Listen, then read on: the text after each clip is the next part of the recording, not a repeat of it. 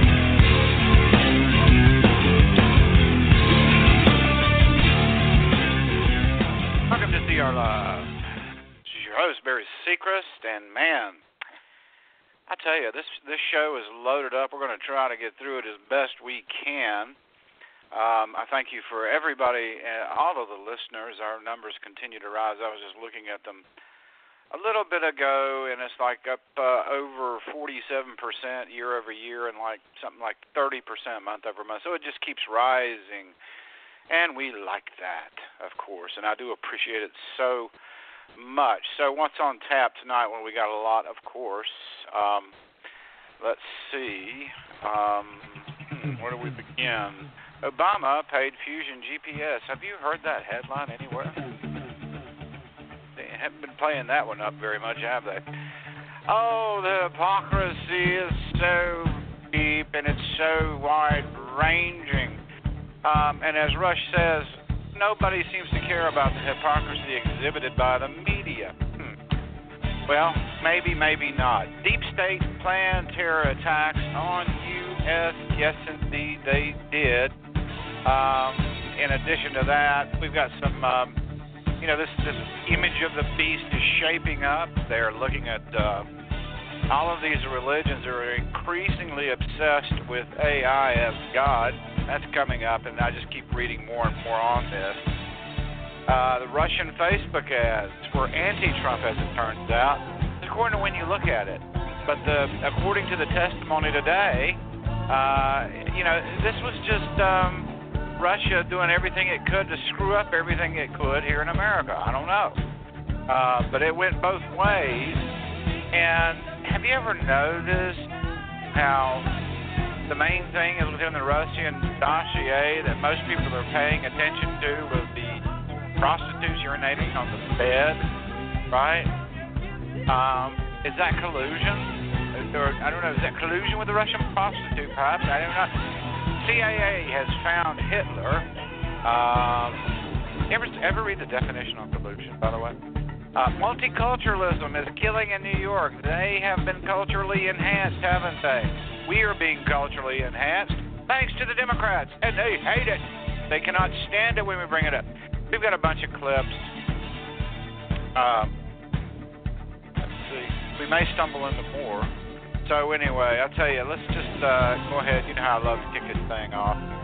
So uh, where is my kickoff? Oh, I forgot to stick it in there. I'm to run find it. Let me see here. Um, this one tonight.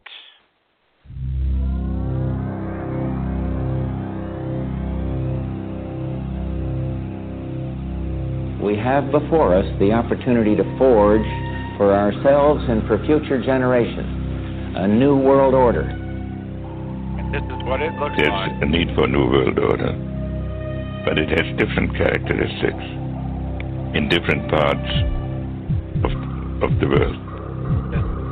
If you've got a business, that you didn't build that. Somebody else made that happen. Finland, of all countries, is kicking off the new year by launching a new social experiment. Some 2,000 unemployed citizens chosen at random will get a guaranteed monthly income whether they work or not. A lot of economists actually think this could be a good idea, saying it will cut down on government red tape and welfare fraud while helping to combat poverty.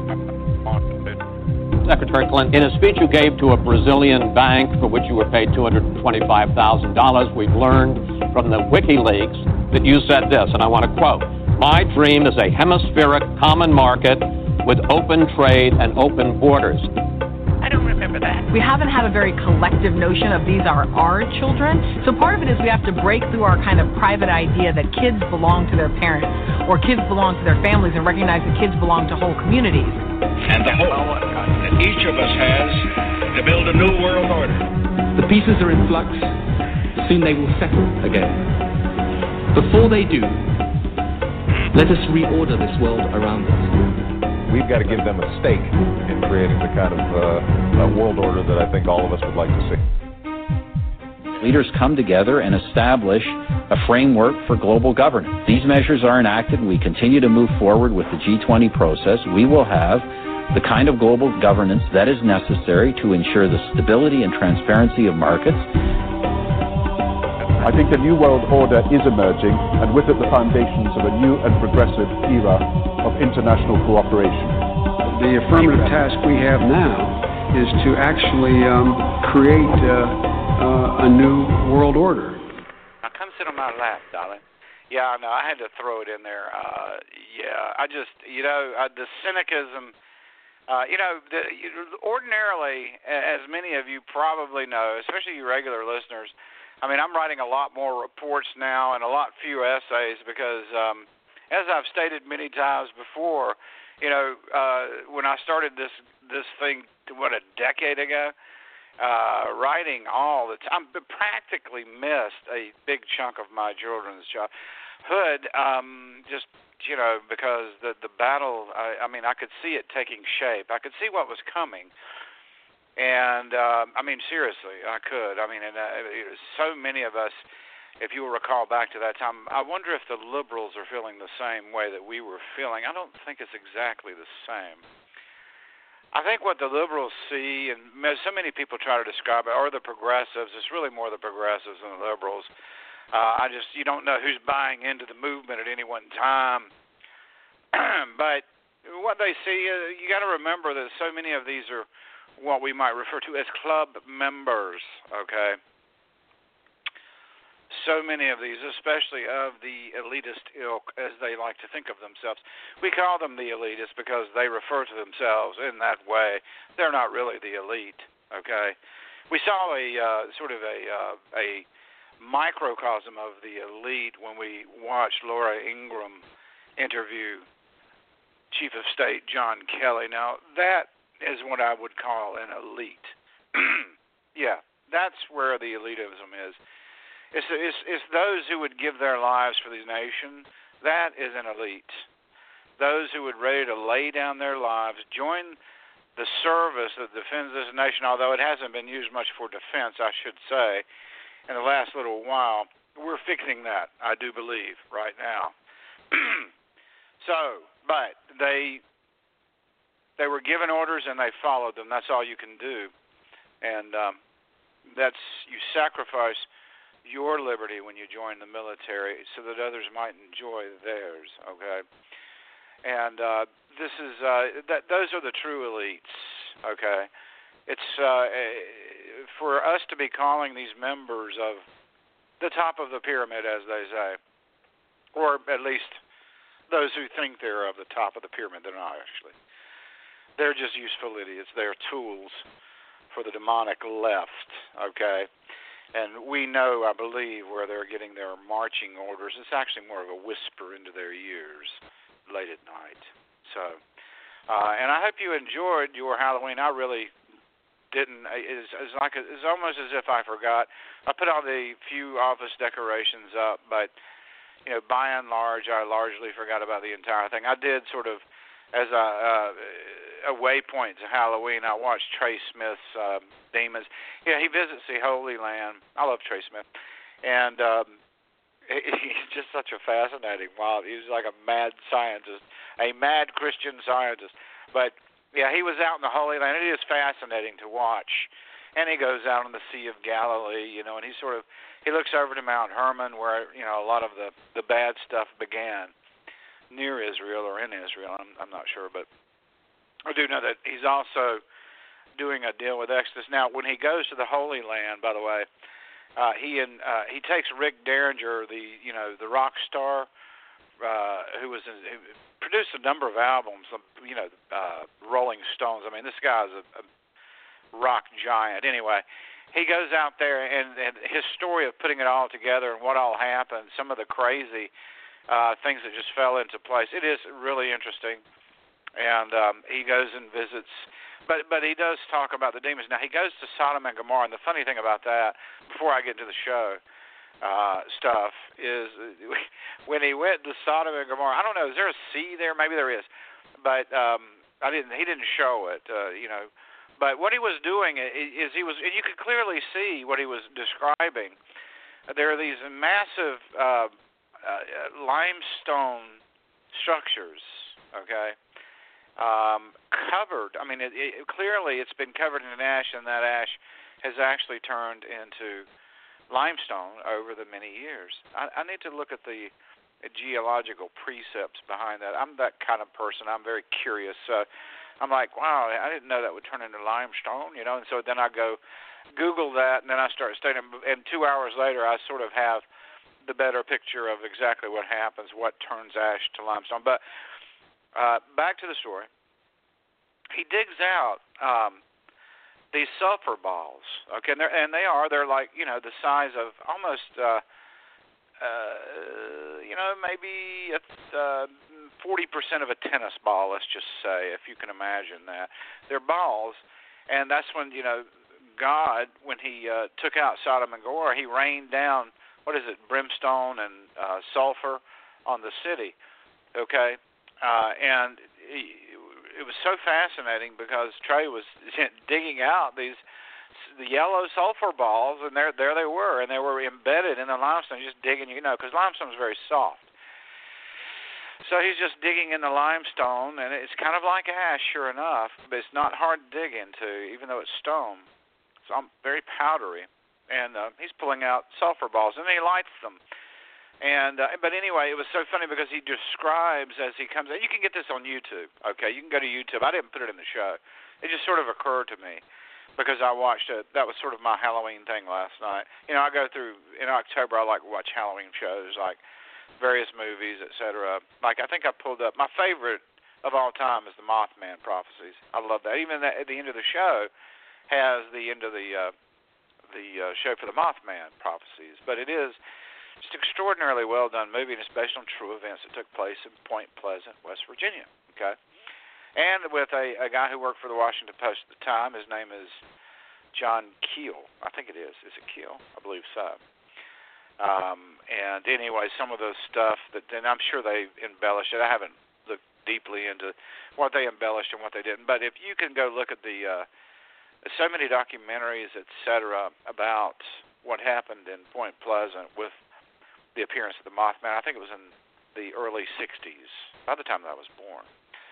So anyway, if you if you're curious, you want to see a really cool, really good, really uh, um, creepy movie, chilling, but with really good acting. Um, I've, I've always uh, enjoyed um, the movies made. Um, what is his name anyway? Um, I can't remember his name. I cannot believe that. This is my show head. You know, I'm I'm over here in another sector of my brain. So anything that's not really political related, eh, you know, so uh, or what's happening, uh, it'll come to me very quickly. But anyway, yeah, you did really good movie, and uh, got some like Signs. That's another one. Halloween, you know, some of those. So I enjoyed those during the month of October. Um, so anyway, uh, but anyway, back to the story again. What happens is when um, Trey Smith and his troop are, are coursing up in there, they they see orbs. They see you know the demon orbs or the spirit orbs, whatever you want to call them. You know what I'm talking about. And um, the, there are actually two uh, sodomites that would be homosexuals laying on a pink towel right there in Sodom and Gomorrah. And you got to wonder, what in the hell? Why were these guys, of all places, did they even know they were there? And then while he's uh, he's still he's talking on the phone or something, a little bit later in the sh- in the uh, about a 30 minute video or something like that. just sort of as an intro because it goes into you know he sells these uh, these videos and he uh, he does very well with them apparently, and um, and you can buy them. The artwork is uh, stunning, by the way. What he you know what he puts on here, uh, but it's very informative. And you can go to his YouTube channel, Trey Smith, and uh, the theory of everything. One of the most fascinating documentaries I've ever watched, and it did ultimately play into so many things that um, I've mused over for so many years. So anyway, let's move on to the show because we've got a lot a lot, lot to go over, and I just burned 15 minutes. My apologies. So here we go. Now, what I did want to bring to your attention, okay, as I let me take a sip of coffee here. This is my second cup since what four o'clock. Right. What I was thinking about is this. Uh, you know, we we see like what is happening between Spain and Catalonia. Uh, lots of upheaval there uh, British exiting the EU. Uh, the fear is that there will be more nations that try to exit the EU. Okay, and that's kingdom. By the way, uh, in biblical parlance, this is uh, kingdom number two of the ten kingdoms. Basically, we were supposed to be number one. I think Reagan really screwed that all up. We talked about this in last week's show with Lee Daniel, who should be on here in about an hour. Um, but it is true that that they did have the plans to. In last week's show, we we talked about Project Bluebeam, and um, boy, that is a nefarious thing. But the, see, the thing is, is the technology is now present, and uh, I did notice in Facebook where. Um, there, well, I put it in Facebook, I should say, but there was a story, okay, on um, this uh, massive light show okay, in uh, in the Soviet or the Soviet Union in in uh, Russia, and it was this massive uh, sphere like um, I don't know it, it, of light almost, and it's huge, and you really can't tell where it's coming from. Okay, I mean it's just there, and to me it, it did uh, remind me uh, significantly of what could what Project Bluebeam could look like, and you've seen some of the clips of this uh, special laser um, projectability or projection where an orca comes out of a gymnasium floor and you know it looks like it's really there and the kids are flipping out and you know they're just sitting on each each side of the gym. A, a nice beautiful wooden gym floor. This orca comes flying up out of it, huge, you know, water and waves seemingly mixing into the floor, and it splashes down. You know, it's almost as if they're they're waiting to feel the impact, okay, of um, of the water. It's it's just it's crazy. So anyway, that's uh, sort of a if you've seen that clip, that sort of tells you the capabilities okay, that are there. And um, I don't know, do I don't want to move his? No, I'm going to keep it on this monitor. So anyway, um, my point here, and it, it states so before I get into all these political stories that it, as it is in the physical realm, so it is in the world government realm, and so it is in the spiritual realm. So if there's upheavals here on earth, okay, people moving against or uh, in many cases, what we're seeing right now is is all of these so-called elites being outed. They're perverts. They're sexual perverts to the nth degree. They love kids. Kevin Spacey. Now I knew the guy was gay. I told my daughter this a long time ago, and she was shocked then. But then she said, "Dad, you know, the other night she comes walking. She's about twenty, almost twenty-one. Dad, you were right.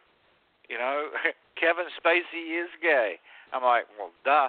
It was so funny though how uh, he committed the cardinal sin, ladies and gentlemen, when he conflated being gay with pedophilia. And this is not a, you know, this is not some, uh, well, maybe it is the dirty little secret, because so many of them couch their gayness within a, within the uh, the urges towards pedophilia. Okay, and that is a wicked, horrible thing. But they're, you know, I mean, in essence, they are sodomites anyway. And if you are gay, I am so sorry to have to tell you this, but it's uh, God doesn't like that. Okay, I mean, there's a lot of things He doesn't like, but He considers that an abomination. That's an exit-only portal, guys. Okay, it's not made for you know intrusions. Okay, of any type. That's why they call enemas is so close to enemy. You know what I'm saying? Yeah, that, that's why that is. Okay. You should see the way I'm moving my hands right now. Anyway, I don't even like talking about this, but yeah, Spacey. Who was? Who was? He, hey, look, he's a great actor. Okay. But he's also, man, this guy is. They're coming out of the woodwork. It's like termites surfacing, ladies and gentlemen. Hollywood is devouring stuff, and it's not just limited to Hollywood now we have, okay, especially an NPR executive sexually harassing. I mean, isn't it funny how all of these wicked things are surfacing? These guys that you know take terrible advantage of women uh, in order to uh, satisfy their their their hunger, their ap- their weird sexual appetites. They take advantage of these women uh, as as sort of as a career move. Okay, isn't that fascinating? So, and, and it's really, I mean, they're, they're just using these women uh, to satisfy their hunger, whatever that hunger is. Or maybe it's a child actor, as in the case of Spacey. It was so funny though, because for those of you who watch House of Cards, you know he plays the president, right? And he's so wily, always trying, you know.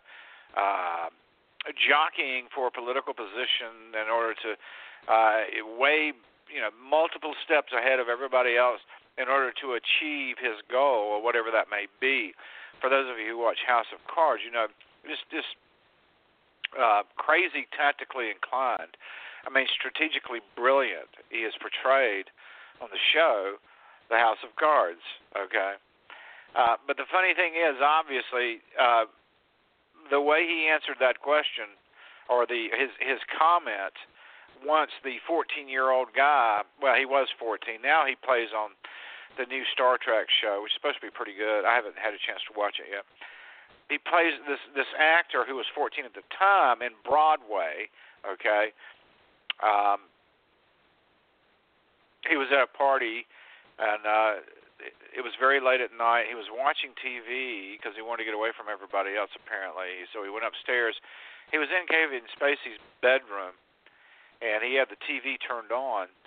And uh, he says later, and you know, I'm I'm thinking this is kind of a weird. I think, honestly, folks, I think there was a lot more that went on, okay, than just how this actor described it. But it's one of those things where uh, he can get away with saying this because this this Star Trek guy, whatever I forget his name, is he's kind of you wouldn't probably recognize his name. He's one of these. He's you he, he'll always be a character actor type. Uh, and this is his, uh, you know, he, he's had his fame, but this is his real fame. Okay, his 15 minutes of extraordinary fame. Um, but I'm just, you know, I I think there was a little bit more to it than what he how he what he said was that Spacey was very drunk, came in, saw him on his bed. I mean, you know, think of that setup. I mean, really. I mean, you, you're in a some guy's apartment. It's a drunk party of a bunch of celebrities or actors, which I mean, okay, that's going to be kind of you know not so good anyway, from what we know of actors, right? But he's sitting on the guy's bed. It's almost as if he's waiting on him. Okay, so, and then Spacey comes up and he claims that Spacey laid on him and tried to, you know, have sex with him. And, um, uh, you know, Spacey, it was so out of character compared to his character on House of Cards, the president, whatever his last name was, I forget. And um, so you know, Spacey tried, and and the story that this actor is giving is that you know, I said no, I, I want to leave or whatever, and he gets up and he sort of you know gets the hell out of there. And uh, I'm just wondering though, I, I, that story, I don't know, man, because he knew he was gay even then, from what I'm understanding. This boy actor, and uh, you know, I, I just wonder if that is exactly exactly what happened. I don't know. I think there's more to the story than this. I, probably a lot more. If I know anything about these Hollywood celebs, and I think I do, I think I see how they operate. So anyway, going back to my original contention is, as it is in this world, so it is in the spiritual realm, and vice versa. As it is in the spiritual realm around us, we battle not with flesh, but with principalities. You know that that verse. Um, just can, can you imagine how it might be in the spiritual realm with uh, with what we are experiencing in the physical realm because it, they mirror one another. We know this from multiple passages within the uh, the Holy Book. These realms mirror one another. The multiverse, uh, you could say, that we live in.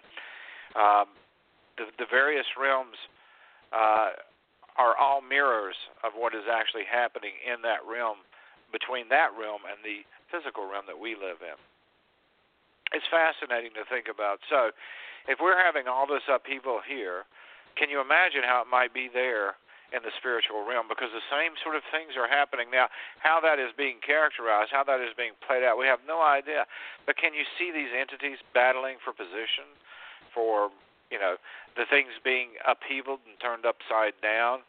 These demigods or demons or whatever you want to call them, trying to uh, change the uh, the hierarchy, as they say, and uh, you know, so um, and, you know, as that is being played out, it, it makes you wonder: Are we mimicking them, or is it vice versa, or is it a little bit of both? You know, I mean, it's something to think about because the the uh, the, the biblical associations are, are clearly in evidence that these spiritual interactions between earth and heaven uh, flow in, in, in both ways. It, it goes back and forth. And the events on earth, as this website is saying, often causes changes in the spiritual realms. I was looking up what I was thinking about, and uh, bam! I mean, I got this really cool web page called kingwatch.co.nz. Pretty dang good. And um, it talks about Daniel, and Lee Daniel talks about this, but his prayers released the archangel Michael to constrain the spiritual being called the Prince of Persia. Now, Lee Daniel will tell you that each each you know region has its own prince, as they say, demonic prince. This enabled the other angel to speak to Daniel on the earth. This changed the situation for the exiles in Persia, and they eventually returned to the promised land. Now, isn't that fascinating? Daniel was down trying to get a prayer up to God. It was being blocked by this prince of Persia and eventually uh, God or whomever finds out about it, it within heaven, and he sends the archangel, the most powerful angel that there is, Michael. He is strong, powerful. Okay, and he comes down and sweeps the prince of Persia out of the way. I believe the other angel was Gabriel. Gabriel, so that Gabriel could get past and deliver God's message to Daniel. But the fascinating thing is that what happened in that particular spiritual realm eventually changed the situations for the exiles in Persia, and they were able to be returned to the promised land. So the, this website is telling us that these angels and evil spirits do not have unlimited authority to move on the earth. God has given authority over the earth to humans, so they can only get involved if humans with the relevant authority give them permission and evil spirits will cheat when they can, of course. This means that being in the spiritual realms are constrained by people on earth. Isn't that fascinating? Isn't that fascinating? So, and and and this is also why uh, they these these beings seek out uh, and bedevil, and that's a good word, enchant, bedevil, uh, tempt these people that are in higher or or in positions of um, influence. That would be actors, etc., and use them to their own ends, and even political leaders. Okay, so this uh, so you see the one plays against the other, so that uh, we can only imagine what is actually taking place in the spiritual realm as a result of here, and vice versa. But I suppose my point in going into this and this you know this interaction between the realms is to tell you that all of these stories we're going to be relating tonight as my time dwindles down um, as I stage through this show they're they're all a part of that larger um, paradigm this paradigm between physical and spiritual uh, interaction, in essence. Isn't that fascinating when you stop and look at it? Okay, and look, if if you were raised as a Christian, and I bet a big majority of of you were, okay, who are listening, you cannot gainsay this and say, "Oh, that's nonsense, Barry. You don't know what you now." You know, Rush and certainly many of these others, they can't exactly go into this area. I can go here all day long, okay, because I don't have anybody, all right, tell me what I can or can't do. I don't have any advertisers that are going to say, okay, you can't talk about this. I am fully capable of going anywhere I wish to go, and this is why maybe the show is so popular. There is nothing holding me, but you know I am still. I've got about half, not my brain tied behind my back, but half of what I would like to say. Some in in many cases, tied behind my back because I don't know. Um, there's a certain amount of gentleness that you have to use in order to, you know, foist your positions uh, and and you know with, without it uh, because it could scare some people off and, and quite frankly so you have to you massage it in there very gently what you're wanting people to see because if you hit them too hard, it's called the Overton window. Okay, the Overton window is what people are willing to accept at any given moment. And boy, let me tell you, that window continually stretches out as you're going to see as we move through this show tonight. This Overton window is widening exponentially. Okay, there's so many things that are happening, so many things that people are seeing. Okay, and it goes into the supernatural realms in many many cases all right? So this is this is why you know i have to be kind of uh eh, don't you know you have to be gentle with what you're doing here okay? Uh but back to this website i, I do i'm to have to read through this but what it says is this spiritual to physical the battle in the spiritual sphere has a strong influence of events on earth. Paul explained this in his letter to the ephesians he tells them to put on the full armor of God so that you can take your stand against the you know the devil's schemes for our struggle is not against flesh and blood as that just I just related this to you but against the rulers against the authorities against the powers of this dark world and against the spiritual forces of evil in the heavenly realm. This is straight out of the Bible. And if it's out of the Bible as you know there's something obviously there's something here. Um, now it did have one interesting thing now the interaction between the spiritual sphere and the physical world are critical to the operation of authority in both spheres.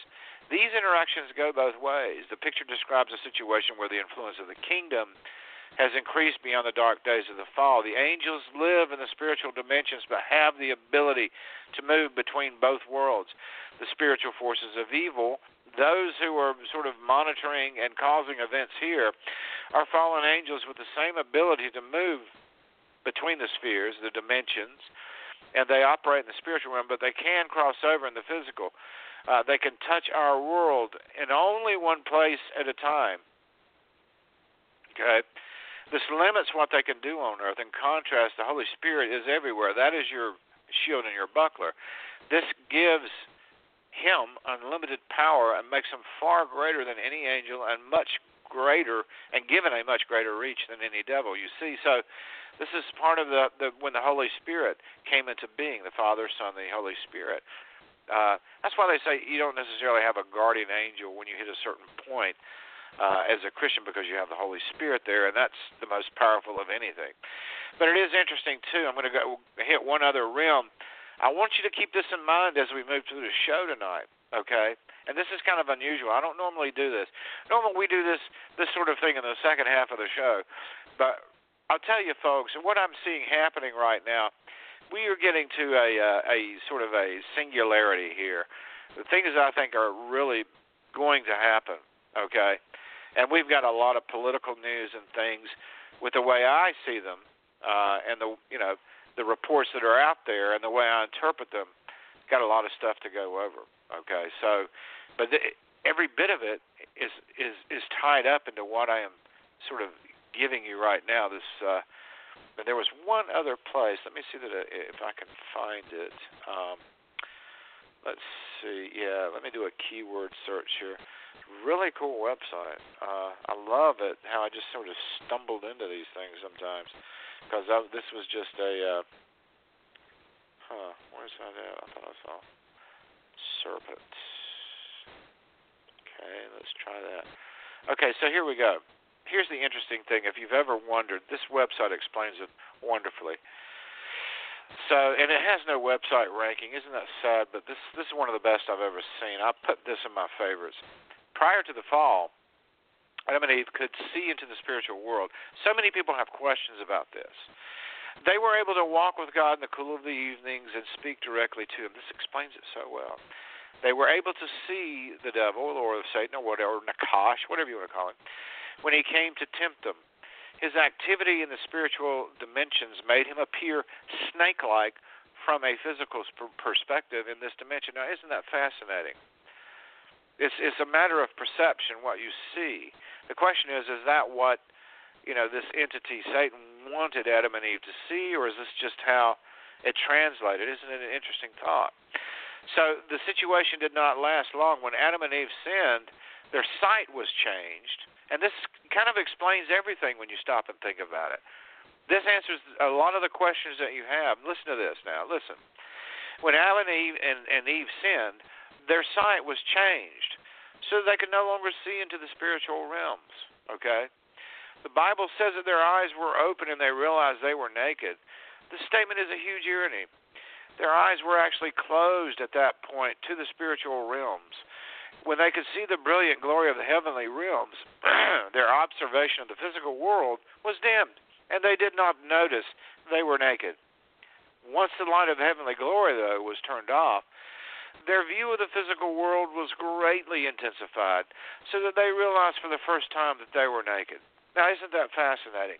That is a perfect explanation of why you can't see God. You know, you, you can you can sort of uh, theoretically uh, come up with all sorts of solutions. Well, he's just too big, or you know, so any sort of uh, possible explanation, sort of in the metaphysical. But what this says is it was a physical changing, and if you'll notice, you can see these these other people out here. You know, uh, uh, these CNN and ABC, CBS, these journalists are a perfect example. They can never quite get their narrative uh, accurate or even anywhere near accurate, okay? Because they don't see what is actually happening. And when you get so mad at some of these Obama and you know Hillary Clinton uh, sycophants who just think she's the end, uh, you know, that I mean, we see her as a witch, okay, a, an evil witch channeling Eleanor Roosevelt, talking to the spirits, and actually going to a Wiccan church, right? Well, they don't see, or certainly not hear, or don't see the issue with her doing any of the things that she's done. They can't see. You see, is my point. They can't see. Their their eyes are being uh, blinded from seeing what is actually there.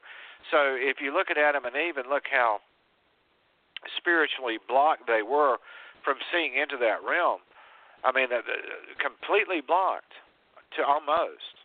I mean, there, there were. I, I think there was one passage where they could, at some point, between these two points, they could see that you know God was still there, but it, that sort of closed off eventually, and then they were banished, you know, from uh, Eden so, and, and a lot of people think this is figurative, and you know, this is figurative. It's not really real. It's not a real story. We believe that it is. So many of us do, because it, it, it satisfies so many questions that we might have about all of this. And as fantastic as it is, most people don't stop to think about how fantastic, how utterly amazing it is our own lives that we take for granted that you know might might contain some amazing magical element that is life and how we live it and what we see around us. We take it as uh, it's just you know normal you know existence. When in fact, what if it was a miracle and we just don't realize it? Isn't that fascinating? I think it is.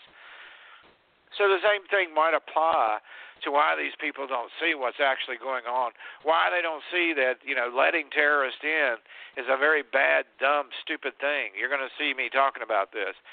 The letting Islamic these these demonic goat men in here to kill us is not a wise move. well, they have to come in. You know, you're going to keep out the good ones, and well, you know, that's tough beans. That's the world that we live in. Maybe if they handled their own governments a little bit better, had a little bit more input, or fought for more input, the way we did during the Revolutionary and Civil Wars, maybe if they did those things, they wouldn't have to be fleeing to America, right? Have you ever thought about that? Well, certainly the as they like to call themselves again. I can't stand referring to them as the elite, but that's how they know themselves, and that's how so many within the media refer to them. So I have to use whatever label they ascribe to themselves, even though I do so laughingly. I don't see them as being anywhere near elite. I see a, a farmer on his tractor. That's a far more more of an elite than any of these uh, assholes up in D.C. Pardon my language. Um, up up up in the inner beltway. I'm sorry, but that's just the way it is. I'm going to tell you the way I see it, and I'm not going to hold back as far as that goes. So, or maybe I am. You should see some of the language I could use as a former U.S. Navy sailor. But anyway, what what we what we're seeing within all of this taking place is these people are blinded, and it's a form of spiritual blindness that speaks to the same blindness that occurred with Adam and Eve. Okay, uh, when all of this uh, initially came about, and I've seen so many theories I wouldn't even begin to. I could start throwing them out there as to what it was that the serpent actually did. Uh, eating of the fruit. What was that fruit? Is that symbolic or is it a metaphor? We don't know. Uh, maybe it was actually just a fruit, something, some, some form of nourishment. Maybe it was knowledge. Who the heck knows? Uh, maybe it was a real tree, and it, uh, the story is verbatim what happened. We just don't know. Okay, but what we do know is they were spiritually blinded. They could no longer see because it physically stopped them from doing so. The actual sin changed everything. The original sin and uh, something that I don't think any of us will ever completely understand on this planet. So anyway, moving from there, the point is the spiritual blindness, okay? And some of us can see still to some varying degree, you know, what is actually happening in this realm, in this physical realm. We can actually see some of the spiritual components of our opponents, let's just say. And um, many of us just simply cannot. I mean, many of uh, uh, many Americans are so misled and so blinded by the God of their world, the one that they worship, sort of maybe indirectly, uh, or perhaps directly in many cases. But anyway, there is a price to be paid for that, and I believe that's what we're seeing right now. So, having said all that, okay, and we'll, we're going to kill that little page there, and uh, maybe I'll maybe I'll remember. Probably not, but maybe I'll remember to get up in the morning. But anyway, um, now then, the first thing is uh, that I wanted to get into was this this terrorist attack.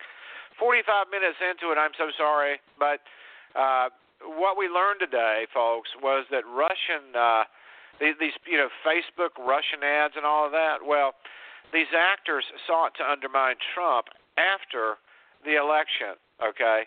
And that is a bombshell. Politico initially had this report, but this is due to testimony in D.C. Top lawyers from Facebook and Twitter said Tuesday that Russian linked posts and advertisements placed on the social networks after Election Day sought to sow doubt about Trump's victory. Okay? And uh, Facebook General Counsel Colin Stretch told a Senate Judiciary panel that content generated by a Russian troll farm. I'm, I don't know if this is like the Macedonian uh, uh, troll farms that uh, Hillary blamed for her loss, but anyway, you know, the Macedonian content farms, as I say. But uh, the Russian troll farm uh, or content farm or content farmer, known as the Internet Research Agency after November the 8th, centered on fomenting discord about the validity of Trump's election. And of course, the Democrats and the entire media jumped on that trolley, didn't they? Jumped on that wagon. Been riding it for everything it's worth ever since. It says that's a change from Russia's pre-election activity, which was largely centered on trying to denigrate Hillary Clinton. Whoa, whoa, whoa, whoa, whoa! Wait a minute. What was the Russian dossier? About uh, uh, all of Trump's clandestine meetings and trying to, you know, uh, hook up with the Russians for God knows only what. Uh, you know, the whole thing was proven untrue by the fact that where this dossier said people like Cohen were, uh, were proven wrong by Cohen's. He actually showed his passport and all of this, you know. So it was proven to be wrong. And Cohen had witnesses that said, no, he wasn't there. He was here on this day. Because the Russian dossier laid out that uh, Cohen, you know, he's the guy that's on Hannity who uh, uh, works with uh, Trump very closely before all of this, very close to Trump. Uh, very, uh, uh, yeah, he's very outspoken. Many of you saw him on multiple shows, but he was the guy that the uh, that the Russians. But but the point is that the information, ladies and gentlemen, came from like at least two Russian government. In one case, a foreign minister. In the other case, another government official. But it came from the Russian government, and it was intended during the campaign of Trump to hurt Trump, to disparage Trump, and to make him look like a traitor. And it has been, we know that it's bullshit. All of it's been uh, essentially, none of it can be proven, and all of it has been proven essentially untrue because none of the things that they say happened actually happened. The people weren't there, they were not in the right places at the right times, as laid out by the dossier. And you know, another interesting thing, if this was from Russia, if you notice that it didn't say a damn thing about Hillary and her uranium one deal with the Russians.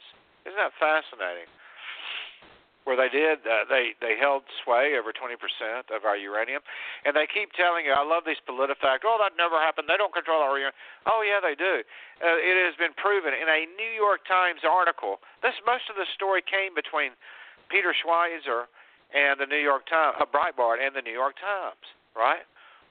And the New York Times reported that yellowcake uranium was transported from the U.S. into Canada by virtue of this Clinton business arrangement with the Russians and then shipped off to parts unknown. So it was supposed to stay in the United States, and they keep telling, no, it's not like that. It's, but, but yes, it is.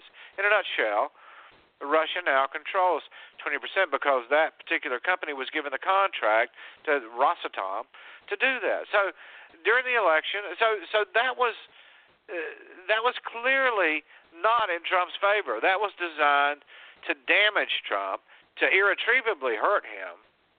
And this is something that the FBI paid for. As a matter of fact, the Washington Free Beacon, Paul Singer, a never Trumper, uh, one of those RINO Republican billionaires who uh, runs the uh, Free Beacon, okay, he was the one that initially sponsored this uh, as a sort of uh, opposition research, and that was true opposition research, okay, conducted by the Washington Free Beacon. It's a website that we refer to on a lot of stories here on occasion. Uh, and conservative focus, our you know page, which contains elements from everywhere in the news. Okay, so so that was where. But then when Trump won the nomination, the Free Beacon said, okay, that's enough. That's good. We don't need any more opposition. Thank you. And so Fusion GPS turned to Clinton, and that's where something on the order of at least $12 million was paid to a Washington, D.C. law firm, Parker, Parker and Bowes, or something like that. And that law firm then sent the money to Christopher Steele who who was an MI9 supervisor sitting on the Russian desk, kind of like the British CIA. And then Steele went out to these Russian contacts who actually worked for the Russian government and put these a series of memos together which were fake. It was disinformation. It's a clear dis, it's an asymmetrical warfare, a disinformation campaign by the Russians they were going after both Hillary and Trump, and what they were trying to do was to create chaos on both sides, and they were pretty effective at it. So this was the extent, largely, of their meddling in the election, and they still get so much of it wrong. They're saying, without any proof, and there is no proof, ladies and gentlemen, that Russia was the one that hacked the DNC. But we already know that they used a program designed by the CIA to mask who was actually trying to get the information. That's how they did it. So they they left the the Russian fingerprint there when the software that they were using was designed to leave a false fingerprint or footprint or whatever you want to call it. So who used the footprint? We don't know. But we know that it ended up at WikiLeaks, and we know that Julian Assange got it, and we know that Assange is adamant in stating that this did not come from any state actor. So in other words, now let's fast let's, do a rewind all the way back to Seth Rich, the guy who was killed. Okay, and the guy who Podesta, in his email, stated we need to make an example of him. We later found out, and uh, he was murdered he was robbed and he was shot in the back, but he really didn't die that night. It wasn't until early in the morning that he died, and his wounds were not life threatening at the time, according to the surgeon on call. And by the way, every security dude uh, almost in Washington D.C. was on that floor of that hospital. Now, why would that be? So it was a robbery that they they didn't take any of his personal gear. So my point is, and even Julian Assange, ladies and gentlemen, stated in an interview that they had a reward out for the killer of Seth Rich, and they said that you know sometimes some of our sources uh, face severe life risk. Okay, so this tells us this tells us and even he, uh, uh, by the way, uh, Assange did meet with a GOP. I think it was a, either with a senator or a representative. I think it was a representative. I forget his name. This took place a few months back, and he was given the information clearly showing that it was not the Russians. So this has been all a deep state sort of smear job or cover job to try to deflect from the fact that it was not the Russians who got this information from the DNC and then there have been other deaths since that time, right? So, so from there, the the Trump dossier, you had uh, the FBI's Comey offering fifty thousand uh, to Fusion GPS to continue their fictional narrative, and I'm sure they were more than happy to oblige.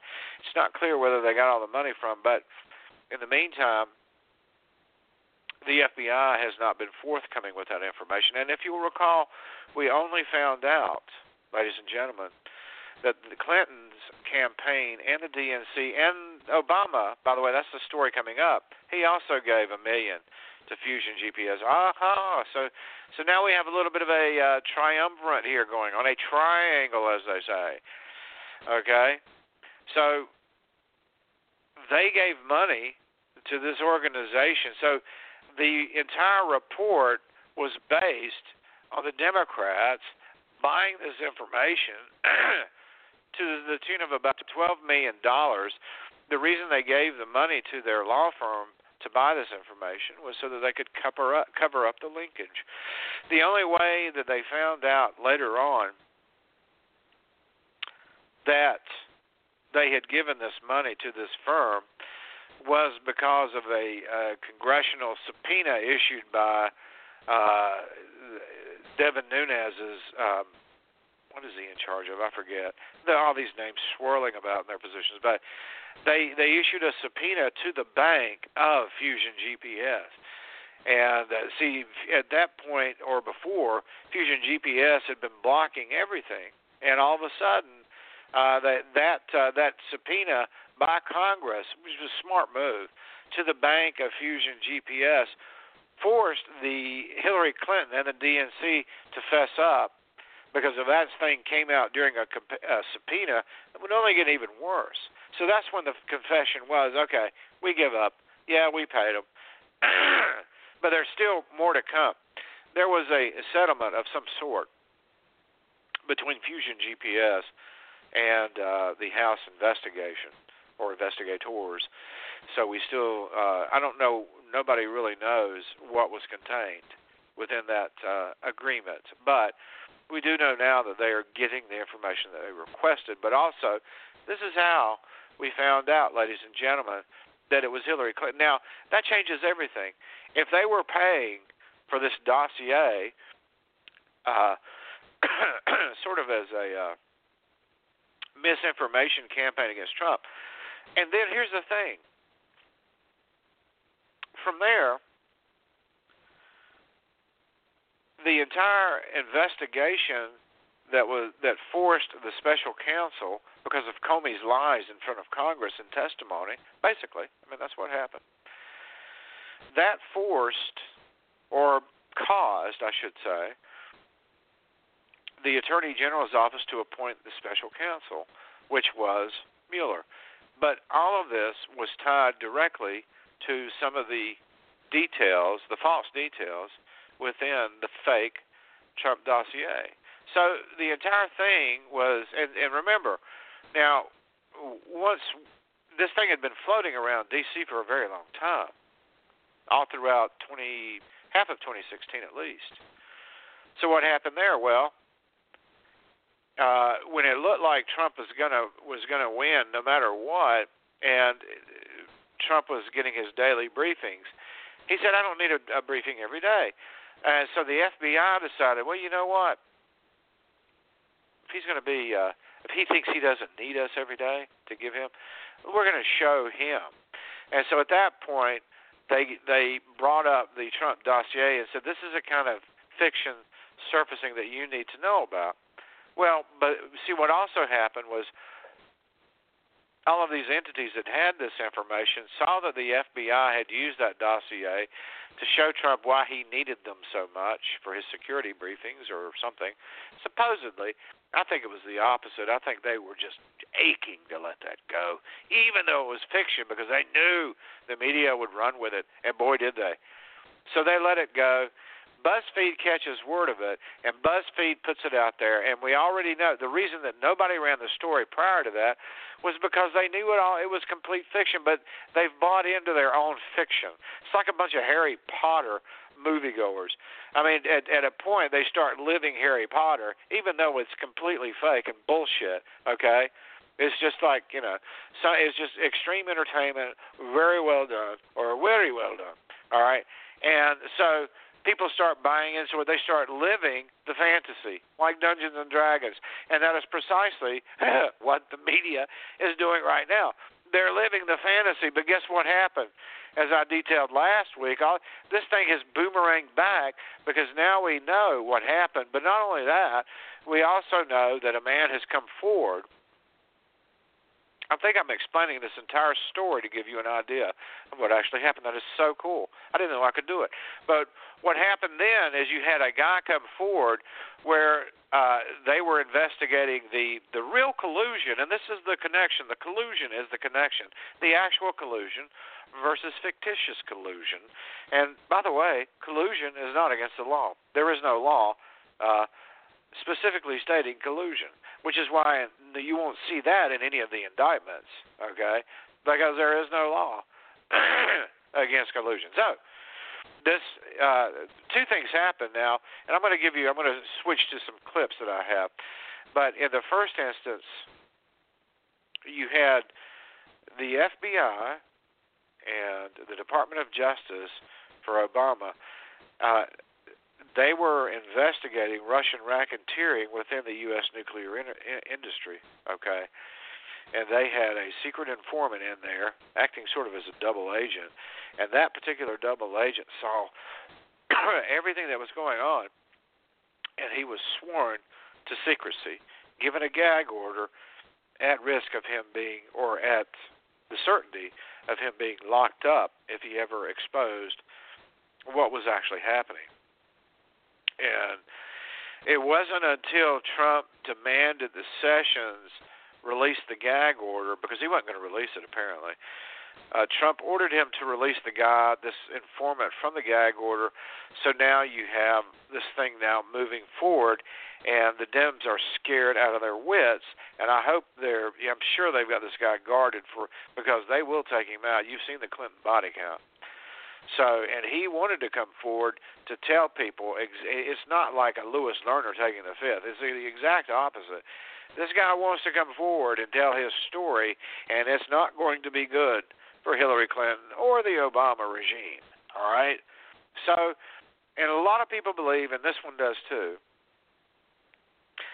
that this entire setup was a complete deflection to try to keep us from looking at the Uranium One deal, which was really, again, bought out by uh, Peter Schweizer and the New York Times back all the way. I think it was in 2015, early 2015, uh, if I'm not mistaken, or maybe early 2016 was when because we put it up the minute we saw it. Okay, my, why does my nose always get stopped up when I do the show when I'm doing a long, you know? Anyway, you ever notice that? Oh yeah, for the yeah, you know it.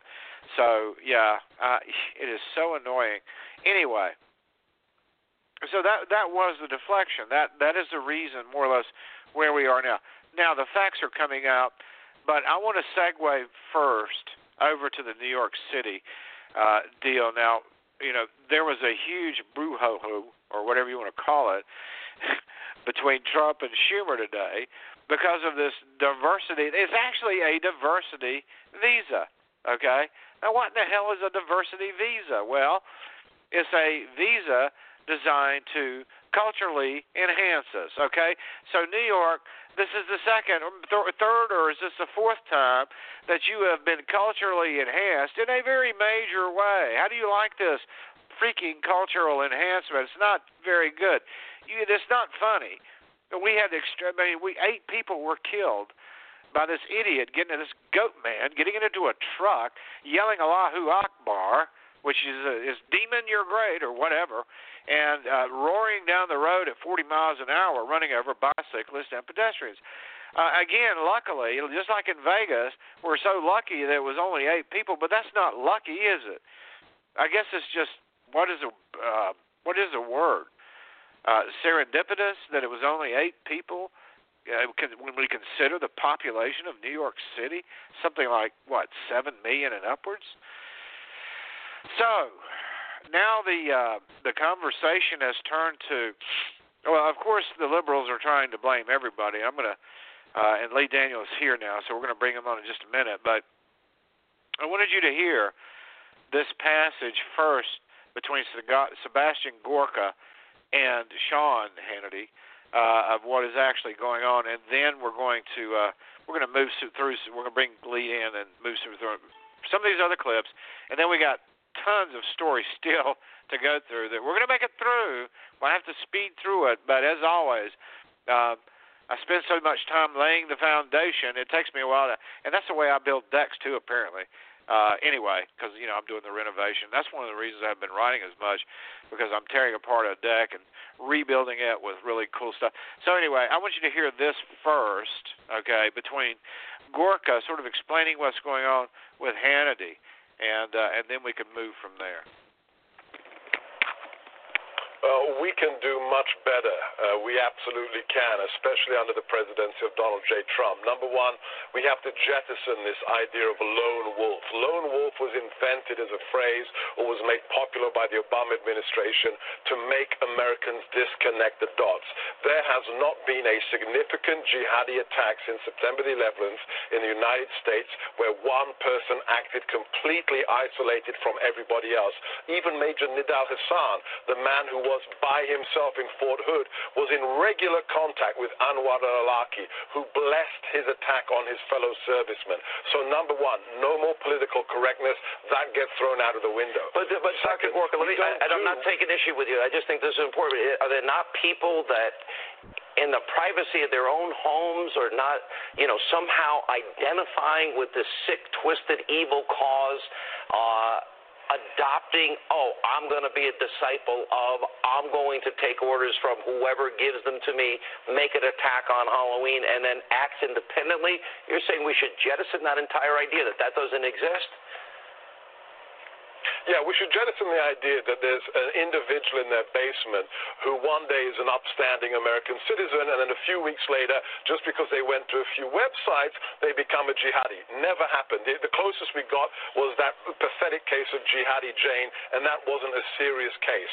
When you look at serious plots that have occurred, there's always some connection. Either the individual traveled to Pakistan, to the Middle East, to Syria, got training, or they were in touch with another human being who indoctrinated them, who blessed their action against the infidel.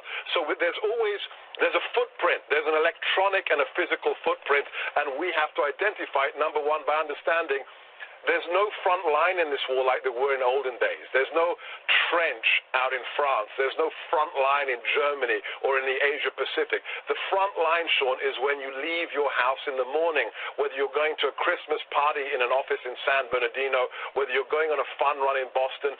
You have to be responsible for your own safety. Use the Second Amendment if you are trained and legally capable to do so.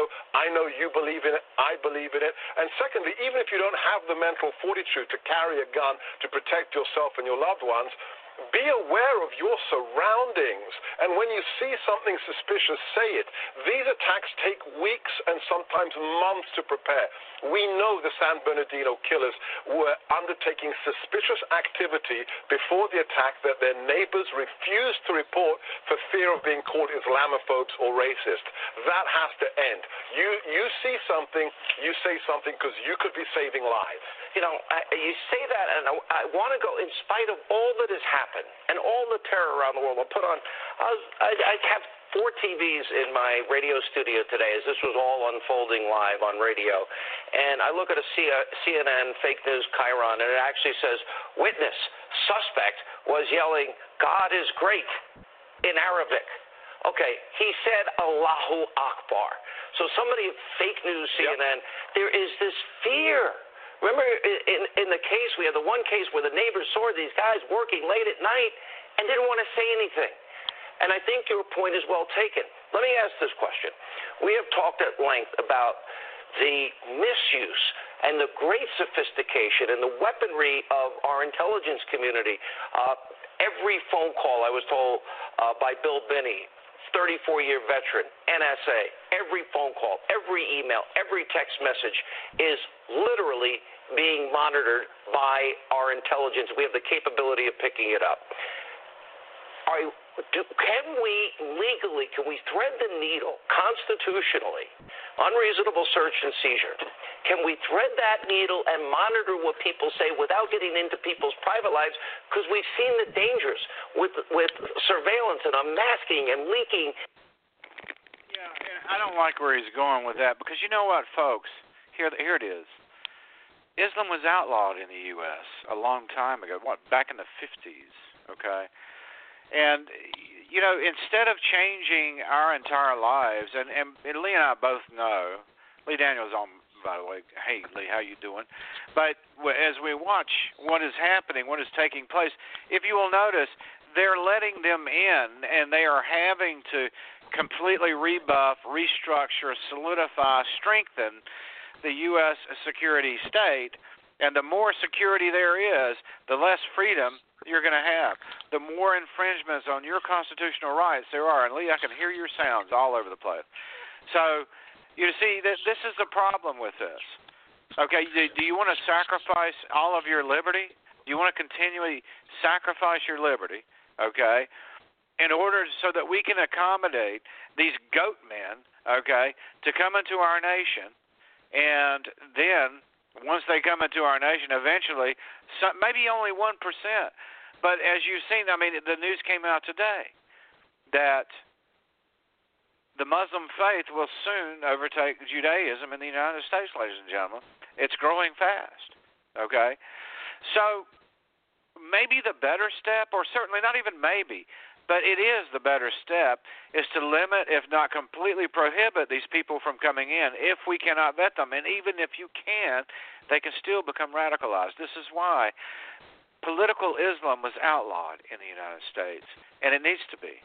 It's not a religion, it is a cult, okay? And it is a very dangerous cult. And, and they keep trying to, all of these uh, left wingers in the media and elsewhere the progressive left because they are in cahoots, obviously, with Islam. It's the weirdest thing I've ever seen, but they are. Uh, because we are their enemy. We are a worse enemy. Conservatives, traditional Americans, are a worse enemy to the progressive game plan, the paradigm that they're trying to push, okay, than Islam is until it's not. And that's when, once at some point in the future, if they win this battle, between us and them, then guess what happens? Then Islam is going to turn on them. Uh, you can see it. Uh, even if you were a blind idiot, you could see it coming. Okay, so this is what now, uh, and I'm going to bring Lee Daniel in, get his narrative. Then we're going to go to the second clip. And uh, Lee, I hope you're doing well. Uh, you saw what happened. Uh, what are your thoughts? And then I'm going to play this. I want to let you hear what the progressives, Geraldo Rivera, a classic progressive. I know he likes Trump. That's nice. But whenever it comes to terrorism, except for the time that he thought his daughter was getting hit in France, then he became a hardcore, okay, against ism. But of course, he's backed off of that again, and he's saying stupid things again. So, what did you think? I mean, it, it's just it, it gets so these people are insane, Lee. What do you think? The whole thing, and, and I don't mean to argue your point, but the whole thing is far worse than a cult. And there's two problems to it. It's a totally alternate culture, number one. Number two, it's a ritualized and regimented culture that people have an inclination to fall into. There's a lot of psychological reasons for that, but it's it's comfort zones and safety, and it even goes to the Stockholm syndrome and abuses. But third is that they have a false god right here rewarding them directly, you know, our concept is in a Judeo Christian situation is by faith. Their God is standing right here and rewarding them immediately and directly for each obedience. You know, and they network that as a culture. So they're unified in all this and that's that's the big play of even another level of what we've talked about about quote aliens unquote and the secret the the deepest darkest secrets about the United States and their alliance with quote the aliens unquote. Now there's two whole levels of culture there that started in the 40s late 40s all that would have to be dis it would have to be dismantled all the way back to the whole infrastructure. And now, you know, it was they were so short-sighted back then to let it get out of hand in, in fear and, and in unbelief. Now, it's to the tipping point. Just like you said, it's to a tipping point because they didn't see down the road where this was going. They didn't care. All they cared about was getting the technology, and all they cared about was getting the quote safety unquote for the United States. Well, they did, and they also got the money to go with it.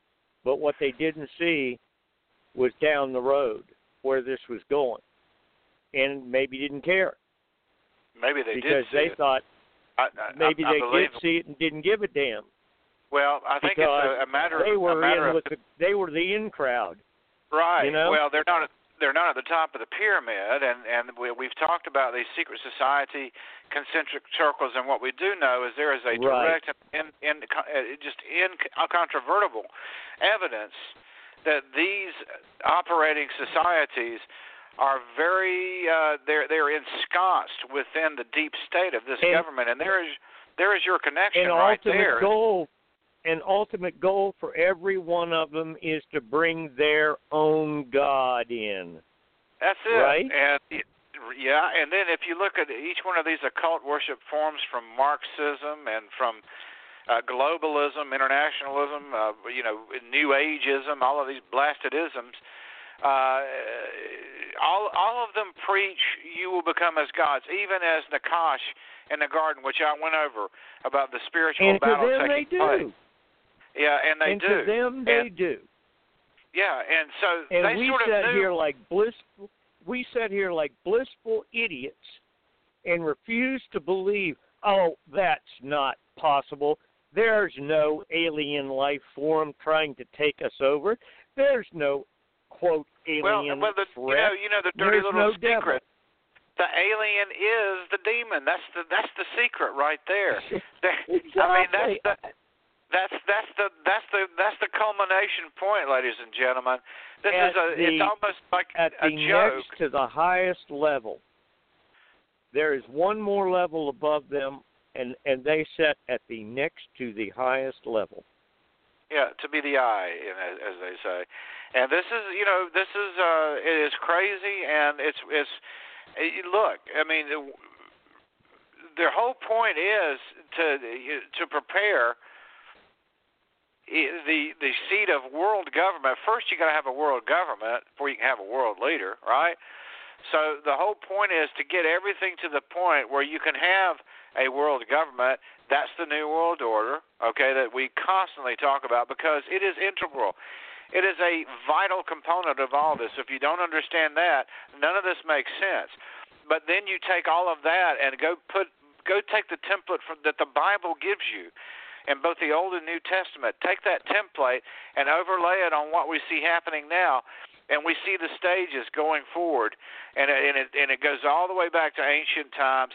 These secret societies even existed back during Egypt. That's where ma- the Masonry came from. Freemasonry essentially was started in ancient Egypt, okay, and has been sort of reiterated over and over.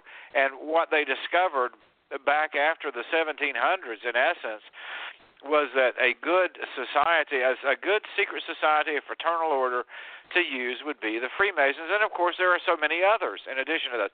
And and here's the thing, because at this point we're at the edge of the Overton window, Lee Daniel. You know, people are going, "Oh, come on, uh, I I just can't, I'm, I'm I can't accept that." Okay, but the whole point is that they, even in, in Nakash, as you call him, uh, when he appeared to Adam and Eve was, "You will be as gods. You will open your. You will be as God." Now, that's what you will be as Him to know good and evil. Yep, the, and as gods, and that's Yeah. what they preach in Satanism. That's what they preach in occultism. That's what they preach in Jehovah's Witnesses. That's what they preach in Mormonism. Pretty much New Ageism. You'll be as God. Every one of these uh, occult religions teaches that you will become as God. You will be. You will be a godlike being. In essence, that's the whole point of it.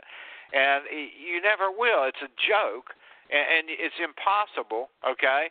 But now there was one in particular speaking to what I am talking to you about right now, and it's one of the reasons I believe that JFK was killed. I'm going to play it for you again. This is like the the uh, the exclamation point on all of this. Okay, and he comes right out and he tells you uh, exactly what is going on and what is happening. And this was a president, and this was in what 19 around the early early 60s, maybe 62. And here's what he had to say about these. Yeah, these. Thank you. These secret societies. Now listen carefully. He's going to lay it out for you, and you can take this and inculcate it into what we're sort of communicating to you, and then the whole world, the whole thing opens up once you hear this. And in Check it out. particular, who who was it that he went after?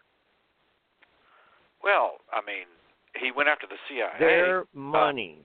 Their Yeah? money. but the there was so Federal much more than that. He was going to expose well, them. he he went after all of them, but Yeah. his main target was starting with the Federal Reserve. Well, yeah, he cut off. that's He true. started to cut their lifeblood off. The very word secrecy is repugnant in a free and open society. And we are, as a people, inherently and historically opposed to secret societies, to secret oaths, and to secret proceedings. We decided long ago that the dangers of excessive and unwarranted concealment of pertinent facts far outweighed the dangers which are cited to justify it. Even today, there is little value in opposing the threat of a closed society by imitating its arbitrary restrictions. Even today, there is little value in ensuring the survival of our nation if our traditions do not survive with it. And there is very grave danger that an announced need for increased security will be seized upon by those anxious to expand its meaning to the very limits of official censorship and concealment. That I do not intend to permit to the extent that it's in my control.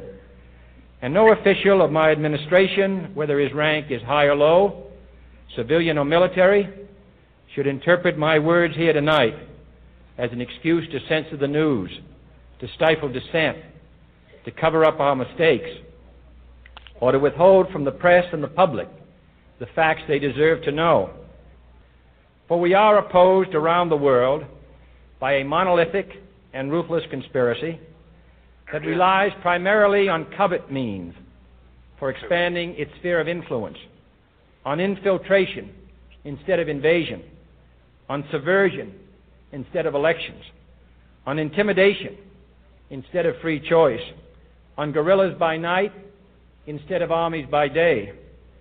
It is a system which has conscripted vast human and material resources into the building of a tightly knit, highly efficient machine that combines military, diplomatic, intelligence, economic, scientific, and political operations. Its preparations are concealed, not published. Its mistakes are buried, not headlined. Its dissenters are silenced, not praised. No expenditure is questioned, no rumor is printed, no secret is revealed. No president should fear public scrutiny of his program, for from that scrutiny comes understanding, and from that understanding Amen. comes support or opposition, and both are. Now there, now that's the meat of it. But uh, here's the There thing: is. you gotta look that up. Yeah, he, he, you know, because I've heard some people say, "Well, Trump attacks the media." Look, here's the thing about the media. Uh, since Kennedy's time, it has now been bought out by six corporations, in essence, that own every major news organization and network in the United States and throughout the planet.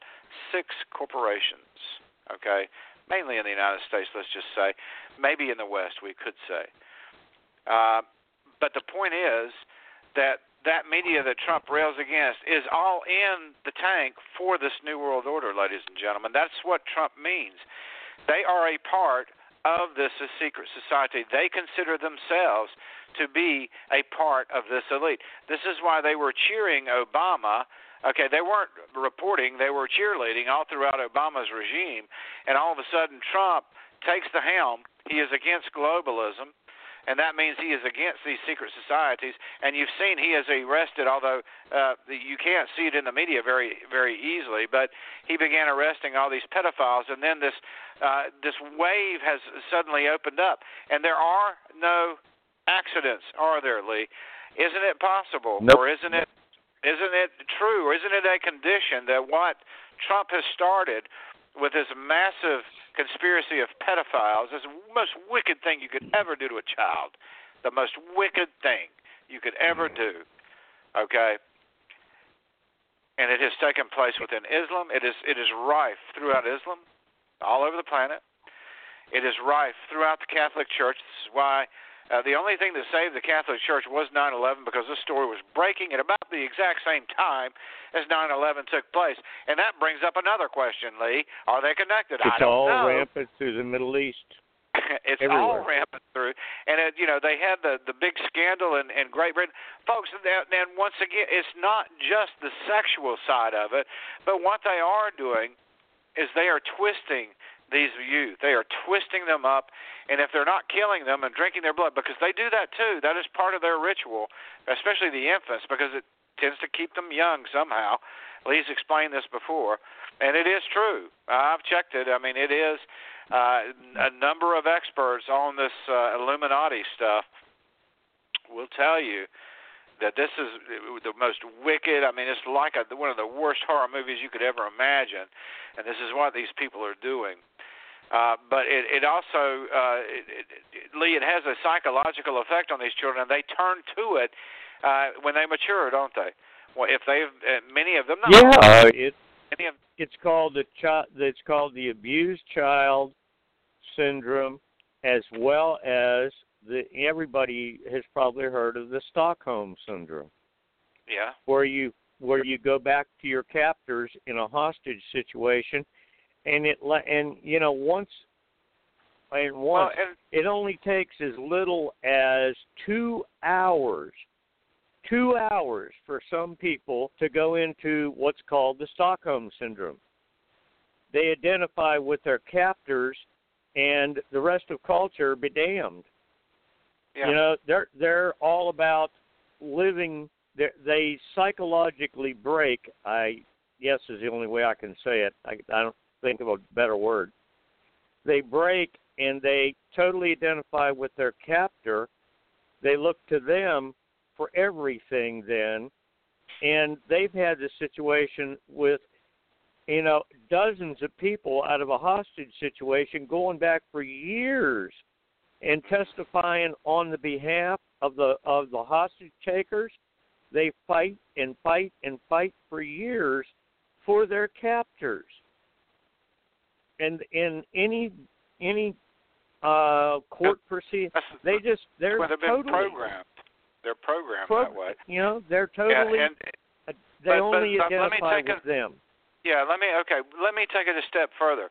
If you were a child, or perhaps you were in a, in a family where, let's say, the dad abuses his wife, and you know, generally they also abuse children when they do that, and vice versa. Uh, and I'm not talking about whippings or spankings. I'm talking about abuse, just like beating the crap out of them. Uh, then you see that child will grow up, and he will emulate that somehow. The Bible puts it as the the sins of the fathers being revisited upon the sons and daughters. It's one way to put it.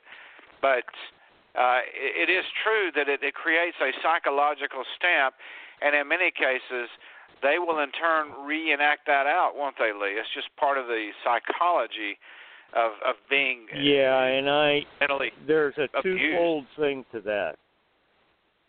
There is a there is a demonic presence, number one, in almost every, almost a hundred percent of the situations. There is a demonic presence that is behind it. It causes substance abuse. It causes psychological problems. There's something demonic behind it. But as I've told you, I came out of a situation like that. Mm-hmm. And I had to discipline myself. At one point, I caught that demonic presence. And I caught that demonic presence trying to influence me to do the same thing to my child that was done to me. I got mad and I threw my son down in his bed one time and started I, I raised my hand to hit him like my dad had hit me. And I stopped myself. It I physically had to stop myself and I could feel the presence like jerk away and it was totally it was an insane fury in the room and i Right. said i'll be damned if you will. And i i forced myself to walk out of that room and i sat there and i said god my dad may have but i will not. And that was the last time that that ever happened in my life. And that was my first child with my first my oldest child and he was about four four or five years old then and that and maybe a little older maybe six or seven but i caught that thing but doing it and yeah the right the why it comes down the generations is because if you don't draw a line and stop it, if you don't, if you're not educated or don't catch it or whatever you want to call it, that same pattern of behavior repeats itself. Then it's ingrained in the child. Then that spirit can move right on down the generations, right on down the generations. And you've heard me talk about my dad's church and Yeah. their situations too. It's Yeah, it's a demonic line trying to build itself So and trying to exactly. come so, right on down. Right, and and that's the point of, within all of this, and that's the point that I'm making. And this is what you see happening. It is a planetary thing, okay? I mean, this is a, obviously a very powerful demon that has legions, okay? And uh, so anyway, and and you know, this goes all the way back to the start of the show when I was talking about the you know that what happens in this world is mirrored uh, in in the other realm that that uh, that multiverse over from us where all of the bad things are in essence, okay? And then you've got the other multiverse where all the good things are. And each of these multiverses interact and mirror one another. So as I said, whatever's going on in here, there's you know the there, it is being it is influencing events in the other realm and vice versa. So this is uh, I can only imagine may, what may be happening in that realm, Lee Daniel. I'll just tell you. But I mean, I, this is I don't, you may have missed that first part of the show, obviously, but uh, this is one of the things I was saying. I would only I'm so curious to know exactly how these things that are happening here are exhibiting in those realms, or or maybe what's well, happening in are, those realms is, is being they exhibited are always here. after an effect. They are always after an effect, and they're building to it. They're always ahead of us. They're always working on a cause. They're always working on a, a means to an end. They're always ahead of us, trying to motivate and trying to maneuver and steer people to a, pro, a pre, predis, predetermined end. Right. And that's their whole So- game. but but it also says that you know nothing ha- I mean the the influence is throughout and and you know it's either you know what's happening here is influencing what's happening there and what's happening there is influencing what's happening here Exactly. exactly. so- and people don't want to. They don't want to accept that. no they don't but it's it's real and you you begin to start seeing you start seeing the patterns developing and then you start the and you, you know, the deeper and deeper you go the more it looks back at you. It's it's just a matter of you know it notices you. Uh you know so it's looks like in the movie the mothman when he asked well you know why me? And uh the the professor looks at his name is richard gere by the way he looks at at gere and he says uh well it's it's, it's because you noticed it and it noticed as you noticing it okay and that is a Mhm. very good way of Exactly. i mean it's it's creepy and I can tell you from experience, they don't like it. No, they don't, and They- uh, and I guess that's sort of where we are now. Let's. I, want, I wanted you to hear now what this is a progressive's reaction, uh, and and you'll notice in Kennedy's Secret Society speech, he makes the point very clear that the whole point of this is to achieve a vast security state, and he says you don't want to do that. You're going to give up your liberty, and what if Exactly. what if the reason you know all of their reasons are generally rooted in something political some sort of political end. I can tell you this.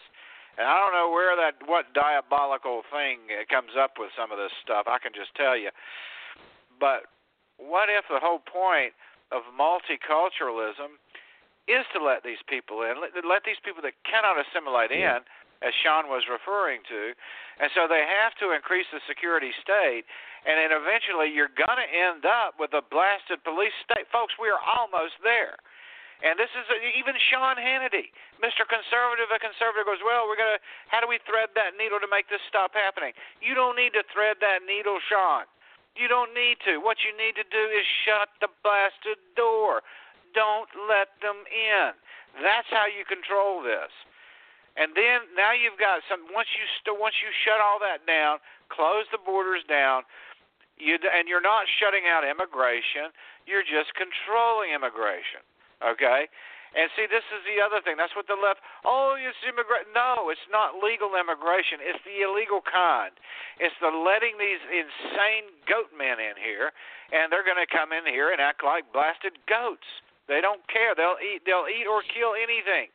Well, the the goat won't kill anything, but these people will. So I call them goat men because they all grow these long, scraggly looking, ugly beards. So uh, and they look like goats. You ever smelled a goat? A buck? Oh my gosh. So anyway, here is the progressives' answer, uh, and and this is why I've always I sort of admire Geraldo on the one hand, but on the other, he is such a flaming idiot when it comes to common sense in so many cases. This is what he had to say. Check this out. One thing. Deputy Commissioner John Miller, one of the last people to interview Osama bin Laden, uh, he has started a program whereby the NYPD is contacting all the businesses in the New York area that sell products like trucks, rent trucks uh, like this, and they're trying to give these proprietors roadmaps to know when there is someone with evil intent, rap, uh, you know, doing something with uh, with their product. Uh, they've got to stop them from renting these trucks. They've got to put those cement barricades in the middle get, of the bicycle paths. They've we've got to, to monitor social media with a, a vigilance. We have the capability. Uh, Geraldo, stay there. This book, interestingly enough, that I'm holding, Fatwa, Hunted in America. This is out tomorrow. Fatwa, Hunted in America, Pam Geller. Well, we've been following this. You've been telling everybody that will listen about this evil, sick ideology. It is, what Geraldo and Dr. Gorka are talking about, the use of the internet talk about? Well, listen, this is why I wrote the book, because the American people are being disarmed in the war of ideas. They're being disarmed in the information battle space. Initially, New York authorities and Mayor de Blasio denied that it was jihad terror, and this follows a pattern in the West. They deny that jihad terror is jihad terror, and even when it's obviously jihad terror, they still continue to deny it. The problem is not trucks and rental companies. The problem is not guns and it's not knives. The problem is the ideology. And there are no lone wolves in the global jihad. They're all soldiers. And what is the internet but a means of communication? The problem is the jihadist doctrine. He was yelling Allahu Akbar. That was Muhammad's jihadist war cry. His last name. By the way, if you were watching CNN, it was uh, a little different. He was witness. Suspect was yelling, God is great in Arabic. Like, oh, yeah. uh, uh, and his sure. last name was Saifullah, which means sword of Allah. And I'm sure when he was vetted by immigration authorities, they knew that this man was moderate, and they knew that his name meant that. The fact is, Muslim immigration means more Islamic terrorism. It's just that simple. President Trump mm-hmm. has tried to impose national security restrictions, and again, the leftist Islamic Alliance has has opposed it. All they want to do is vet. Let's vet them. Dr. Gorka, I hear you. Yeah. So what what um, was just said is incredibly important. Um, I've worked with the NYPD. I've worked with the pavement pounders in the bureau. It's full of patriots. But when the commissioner of the NYPD refuses to say what it was that this attacker shouted at the press conference, what is he saying about Americans? Is he saying we're too stupid to understand, or is he continuing the political correctness? When Governor Cuomo, within minutes, minutes of the attack, mm. says there is no broader, broader conspiracy, this is a lone attacker. Governor, there is no way on God's earth you, guys raise a great that point. within minutes of an attack. Yeah, Geraldo, last There's no way he can know that. Real so, well, I think that that is a defeatist notion. The NYPD has the best surveillance uh, in, in, I think, in the in the Western world on various Muslims and it was dismantled by CAIR and by Mayor De Blasio. That's, that's it was not true. They are still very, they are still very active. It's there's 25,000 Muslims living in. Last week, a jury convicted a, a Muslim jihadi in a plot to behead me, an ISIS-inspired attack. There have been numerous is, attacks on my life by ISIS-inspired jihadis in this country. All right, hang on one Terror, time. Geraldo, go ahead. This, this terrorist attack is the first time since 9/11 that they've, they, they've gotten anything like this kind of has first success. We are taking prudent actions.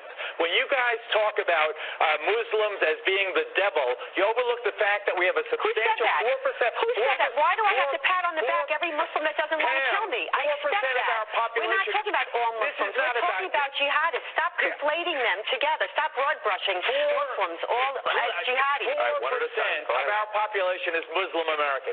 You're not going to stop someone from start from self-starting themselves on this ideology. What you have to do now is good police work, good surveillance, pass those sections of the Patriot Act that have lapsed. Go, go. And stop them from renting trucks. Make renting a truck a regulatory nightmare. This is a kind of idiocy. Geller gets it right. Of course, Gorka gets it right. And Geraldo, typical progressive, he just said, we got to have a security state. We got to, you know, it's just, it's more madness. And this is exactly what they want you to say. We got to start screaming for more security.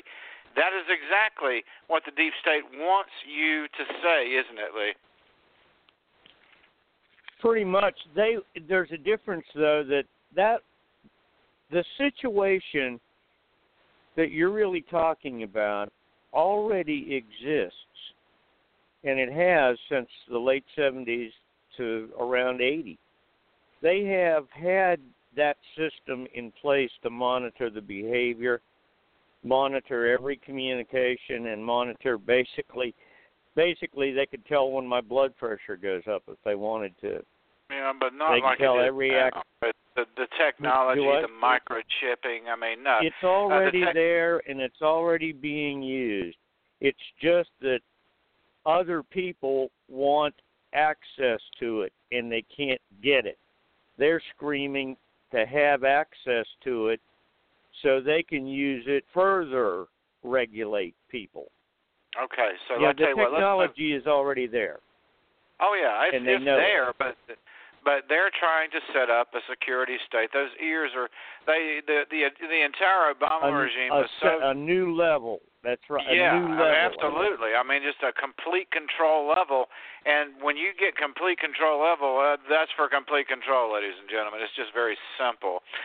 So, uh, and then we've got, you know, did you know that the nearly a quarter of undocumented immigrants, illegal immigrants, I should say, I'm sorry, have a mental disorder, a study finds. So, you know, uh, isn't that fascinating? Uh, yeah, they're giving us their best, I'm sure.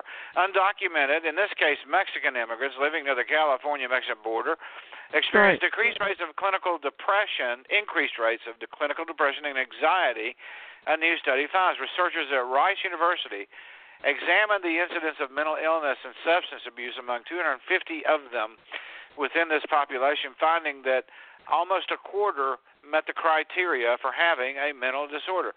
14% of the study's participants were found to have major depressive disorder, while 8 and 7 had panic or generalized anxieties, and that could cause you to do all kinds of nutty things.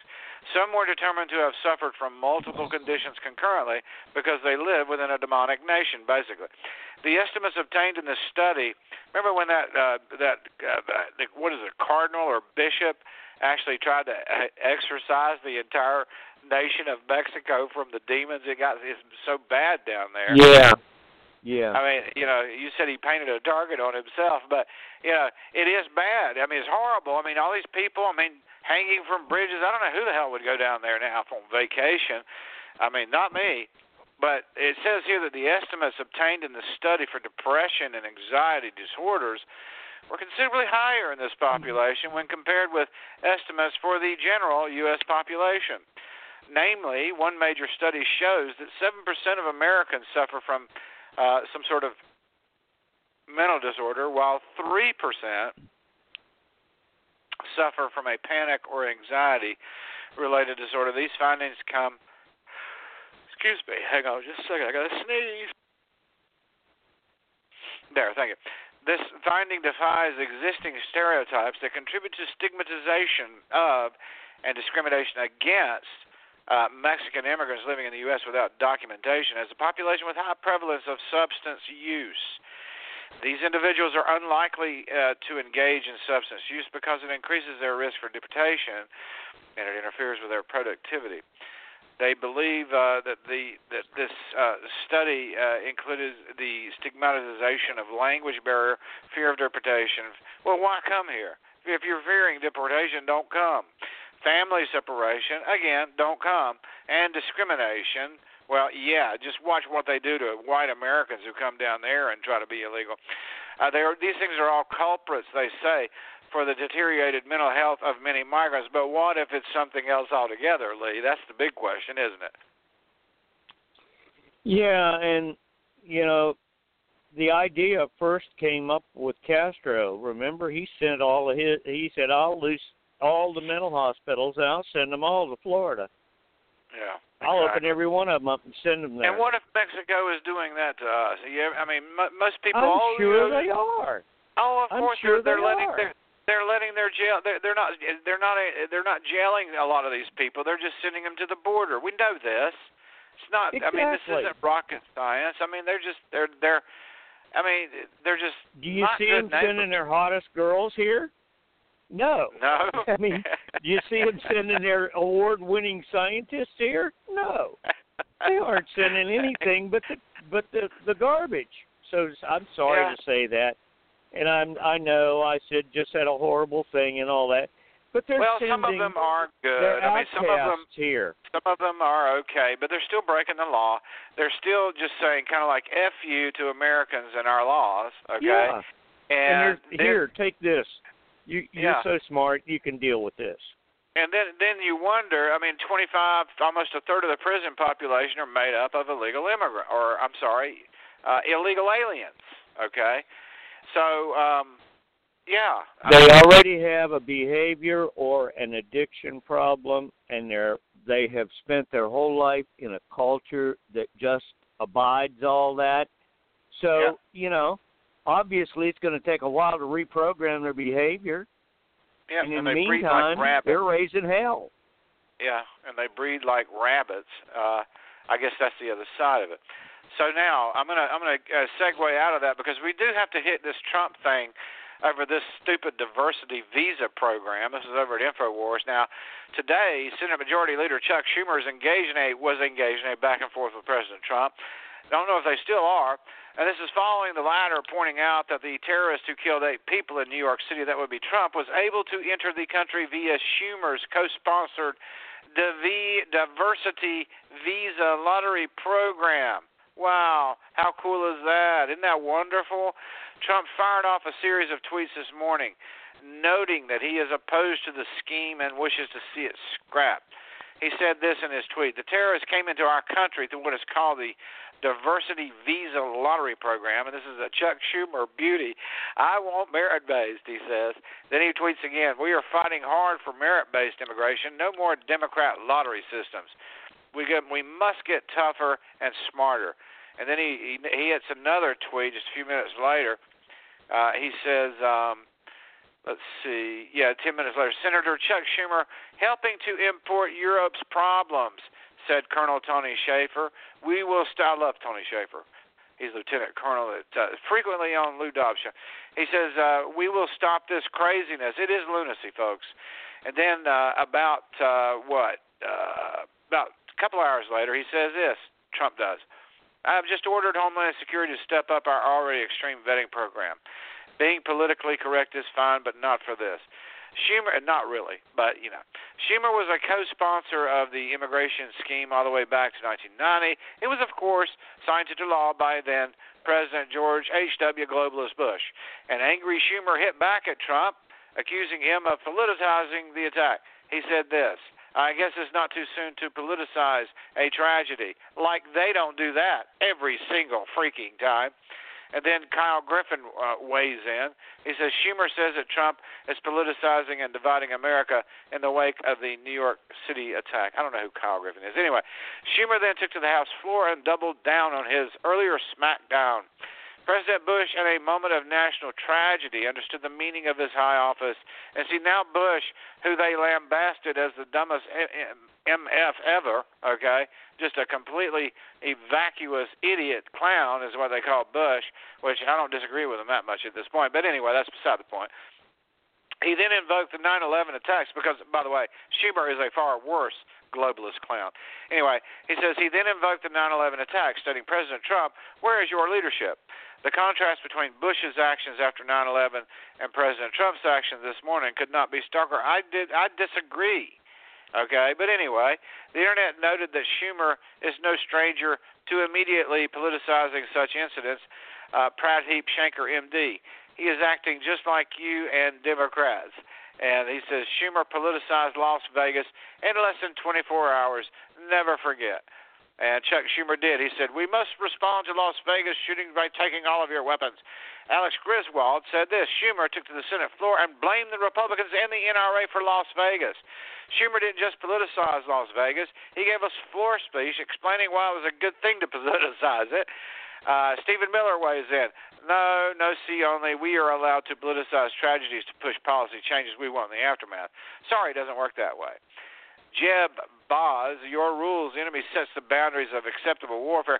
So everybody was jumping in. Okay, uh, Schumer, uh, you know, he, he, he sort of that was an idiotic thing. Sure, he did politicize the Las Vegas shooting, and then we turned it around on him because the reason they're covering all that stuff up, the reason you haven't heard anything, folks, is because we know that he was an Antifa uh, uh, thug. Okay, I mean, he had ISIS literature, Antifa literature. He was a countercultural pinhead, and they don't want to let that out. We've already been we the, one of the first reactors or responders uh, on the uh, hostage rescue team that took this guy out said all of this stuff was laying all over the floors. He had all of this Antifa, ISIS stuff everywhere, and uh, at, you know I don't know if it, you know exactly w- was that a setup. Who knows? But the thing is, is they didn't report it. Now, as a result of all this, the killer is laughing. Terrorist Sayfullo Saipov celebrated his deadly Manhattan truck attack while at hospital. He feels accomplished. The terrorist truck driver who carried a carved a 14 block path of death and mayhem along a lower Manhattan bike path was celebrating the deadly attack, sources said Wednesday. Saipov was rejoicing in his room after killing eight people. I would have just, you know, come on, just take him out. He's talking, he's laughing, he's very happy with what he did, said a source. He feels accomplished. A second source says Saipov, in his interviews with investigators, the goat man, showed no remorse and was glad that he did. He was joyous. I heard one CNN commentator today, Lee, say, Oh, he was such a nice guy. He was just a really cool Uber driver. So they're they're already trying to you know make him whatever, uh, sort of rephrase what this goat man is. The ISIS-inspired Saipov was said to be in critical but stable condition, and he's celebrating uh, after a cop put a bullet in his abdomen following the Halloween attack. He planned for the attack for a number of weeks. He seemed to follow almost to a T the instructions ISIS had put out on how to carry out a truck-borne attack. So uh, and then he's walking around with a paint gun and all this stuff. Uh, and uh, anyway, so so there's your story. But the, the, here's the the clincher. Here's the clincher. Okay. Here's the clincher. The feds interviewed him in 2015, ladies and gentlemen.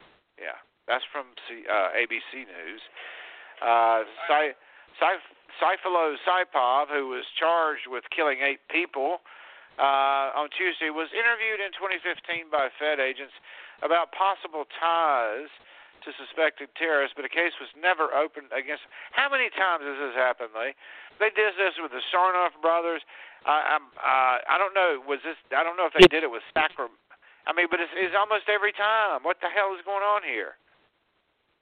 If you can understand the logic here, remember that people who are not quote redeemed unquote are still basically you know, subject to Lucifer, right? Subject to the demon community. So You're talking about Allah again, yeah. Yeah. yeah, yeah, any of them. I mean, the Pakistani. Look where you know, look at the where the people are coming from, right. but also, you know, the the FBI or whatever agency probably got it right.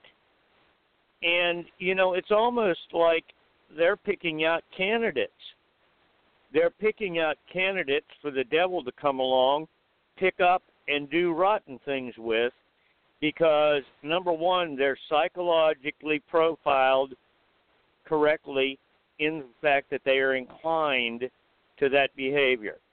Right. And the FBI is saying, here, we have proof and we have information that they are inclined to it.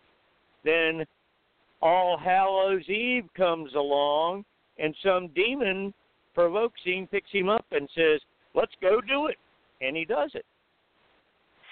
So there you are, and that is yeah, a real explanation to that. Yeah, apparently two men who were listed in the Department of Homeland Security counterterrorism database who had overstayed their tourist visas also, a federal to- official told ABC News, uh, so they were flagged, and he was a friend of these suspected terrorists. So, so there you go, folks, right there. I mean, you know, birds of a feather. And they build them up to it. And goats of a fur also flock together, or with each other. I don't know. Can I find a rhyme very quickly? Anyway, so Saipov, he was originally from Tashkent, the capital city of Uzbekistan. And for those of you wondering how many nations end with a uh, Stan, you've got uh, about seven. Pakistan, Uzbekistan. I mean, there, there's quite a few of them. Don't forget uh, Michiganistan. Okay. So anyway, a former neighbor of Saipov's in Tashkent, who did not want to be identified, told ABC News today that she remembered him as a modest and secular, and described Saipov as a normal young man. He was normal. He was modern. He was wearing tight pants. She said, no scarves. You mean a scarf? They don't wear anyway. They did not go to the mosque. Yeah, I'm sure she knew all of his movements, ladies and gentlemen. There's no doubt about that. So, um, yeah. So anyway, he he he entered the U.S. through the diversity program lottery in 2010, and that making him a that made him a legal permanent resident of the United States upon now see upon arrival. Now, what they were reporting yesterday was that he was a green card guy. Okay, but what I reported was that he was a uh, an immigrant or you know uh, an intruder, and I got that right, by the way. So the entire media got it wrong. I got it right. How you love that? I knew it. So he, this guy has lived in Ohio, Florida, and most recently in Paterson, New Jersey, with his wife Nozima and three children, who were escorted from the residence by the FBI. So uh, so yeah, there you go. There's a few more jihadists that he was training. The terror group has not claimed responsibility for the attack, uh, although he makes it very clear that he was a member of ISIS and he was even following their game. What are you doing? Are you packing up and getting ready to go on vacation, Lee? Are you doing what's what's going on there, man? No. No. Okay. I'm just checking because there's a lot of a lot of racket going on. I think your cell phone is much more sensitive than you realize. So, as a result of all this, Trump has ordered more extreme vetting and uh, the no, I just moved CIA, my papers. Okay.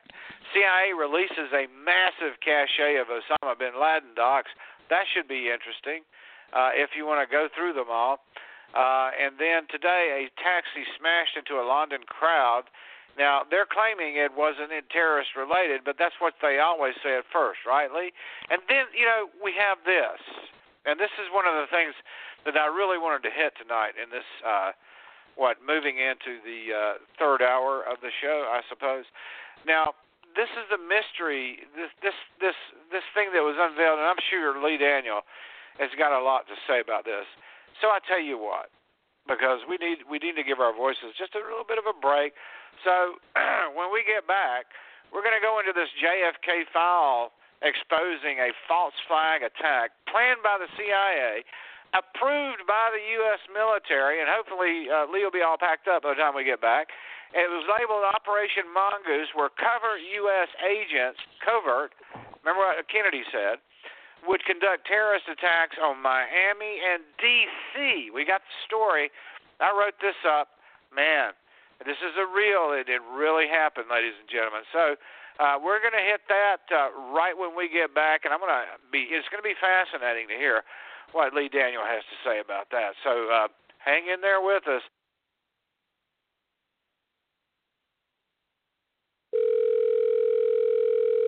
Hello, welcome to Obama Golf. My name is Trina. How can I help you? Yes, hi. I received an email from Golfsmith stating that my Pro V1 golf ball order had been canceled and I should go to your exchange to reorder it. So I tried the website, but it doesn't seem to be working. So I'm calling the 800 number. Yes, I'm sorry about the website. It should be fixed by the end of 2014, but I can help you. Thanks. I ordered some Pro V1 golf balls sir, Pro V1s do not meet our minimum standards, I will be happy to provide you with a choice of Pinnacle, Top Flight, or Callaway Blue. But I've played Pro V1 for years. The government has determined that Pro V1s are no longer acceptable, so we have instructed Titleist to stop making them. Top flights are better, sir. I am sure you will love them. But I like the Pro V1. Wait, why are top flights better? That is all spelled out in the 2700 page Affordable Golf Ball Act passed by Congress. Well, how much are these top flights? It depends, sir. Do you want our bronze, silver, gold, or platinum package? Uh, what's the difference? 12, 24, 36, or 48 balls.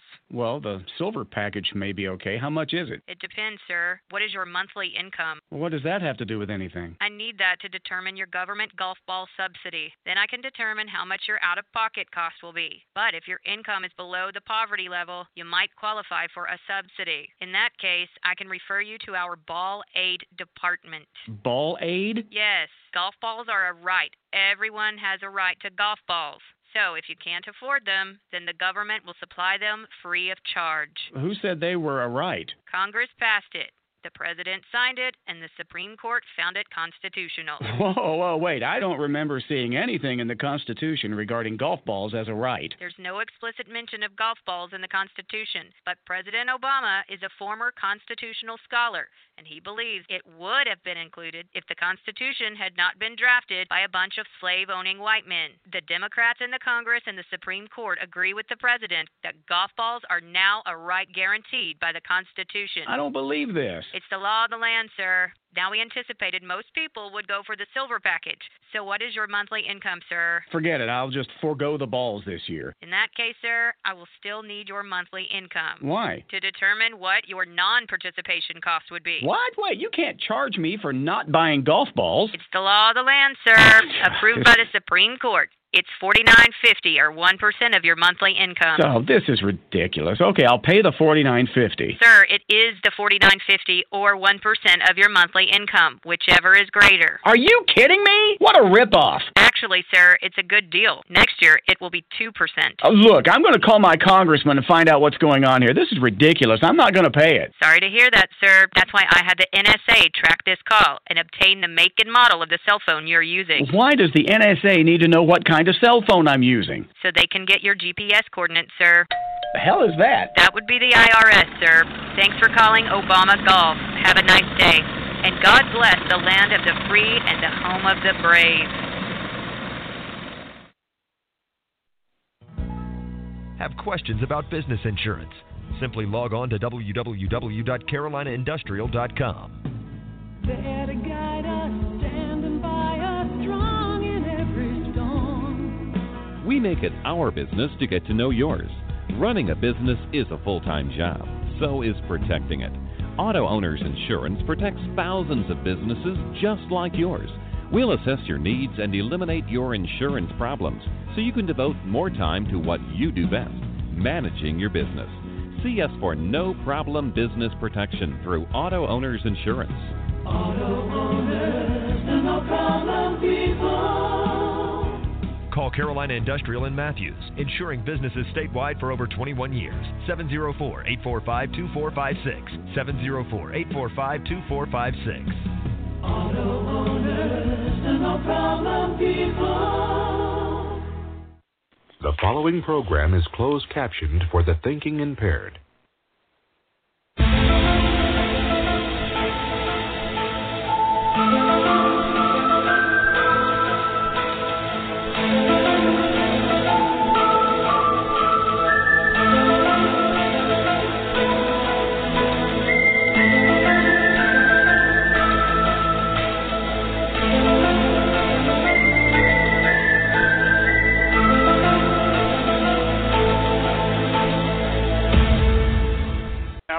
Get to the hardcore stuff, there was just a couple of more things, and one of the first one, I wanted you to hear this exchange between Ed Henry and Shannon Bream about this special counsel and uh, Mueller and this uh, Papadopoulos arrest. This is very key in all of this.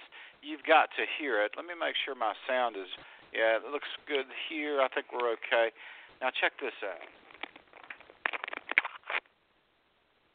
Scoffing at a new Washington Post report, quoting anonymous officials as saying about these developments, quote, the walls are closing in, everyone is freaking out. Not so, according to several Trump advisors, including one I just spoke to, his lawyer, Ty Cobb, inside the White House, who said of this Washington Post report, quote, this is farcical. A, where are the walls? B, the president is focused on preparing for serious diplomatic activities facing him over the next two weeks in Asia. So they are, are shooting this down, saying it's nonsense. Uh, and they're going back and looking and saying that these indictments involve funneling $75 million through shell companies while Manafort and his associate were working for a pro Russian political party in Ukraine many years before the 2016 election. As legal expert Andrew McCarthy wrote today in the Conservative National Review, the Paul Manafort indictment is much ado about nothing except as a vehicle to squeeze Manafort, which is special counsel Robert Mueller's objective. One of the president's lawyers, I mentioned Ty Cobb, says the White House is not worried at all about Mueller squeezing either Manafort or potentially down the road former National Security Advisor General Michael Flynn. Cobb suggesting they can't flip on the president because they have nothing to give prosecutors. In fact, Cobb told the New York Times over the weekend, quote, the president has no concerns in terms of any impact as to what happens to them on his campaign or on the White House. So that's the bottom line, Shannon, tonight, which is that they feel that when you look at these indictments, it's not about the president. Of course, it could lead to him down the road, but they are confident that it will not there's still so many questions because when we look at that um, plea agreement that deals with George Papadopoulos, and there it, it raises a lot of questions there, and why we're getting it today, because people can point to these two indictments of Manafort and Gates and say there's no Russian collusion in there, and yet Correct. the same day we get the information about that yeah. uh, separate case. This is an ex-Trump uh, campaign foreign policy advisor who pled guilty to lying to the FBI about a conversation he had in April 2016 with a professor in London who was close to the Russian government, who claimed he had dirt on Hillary Clinton.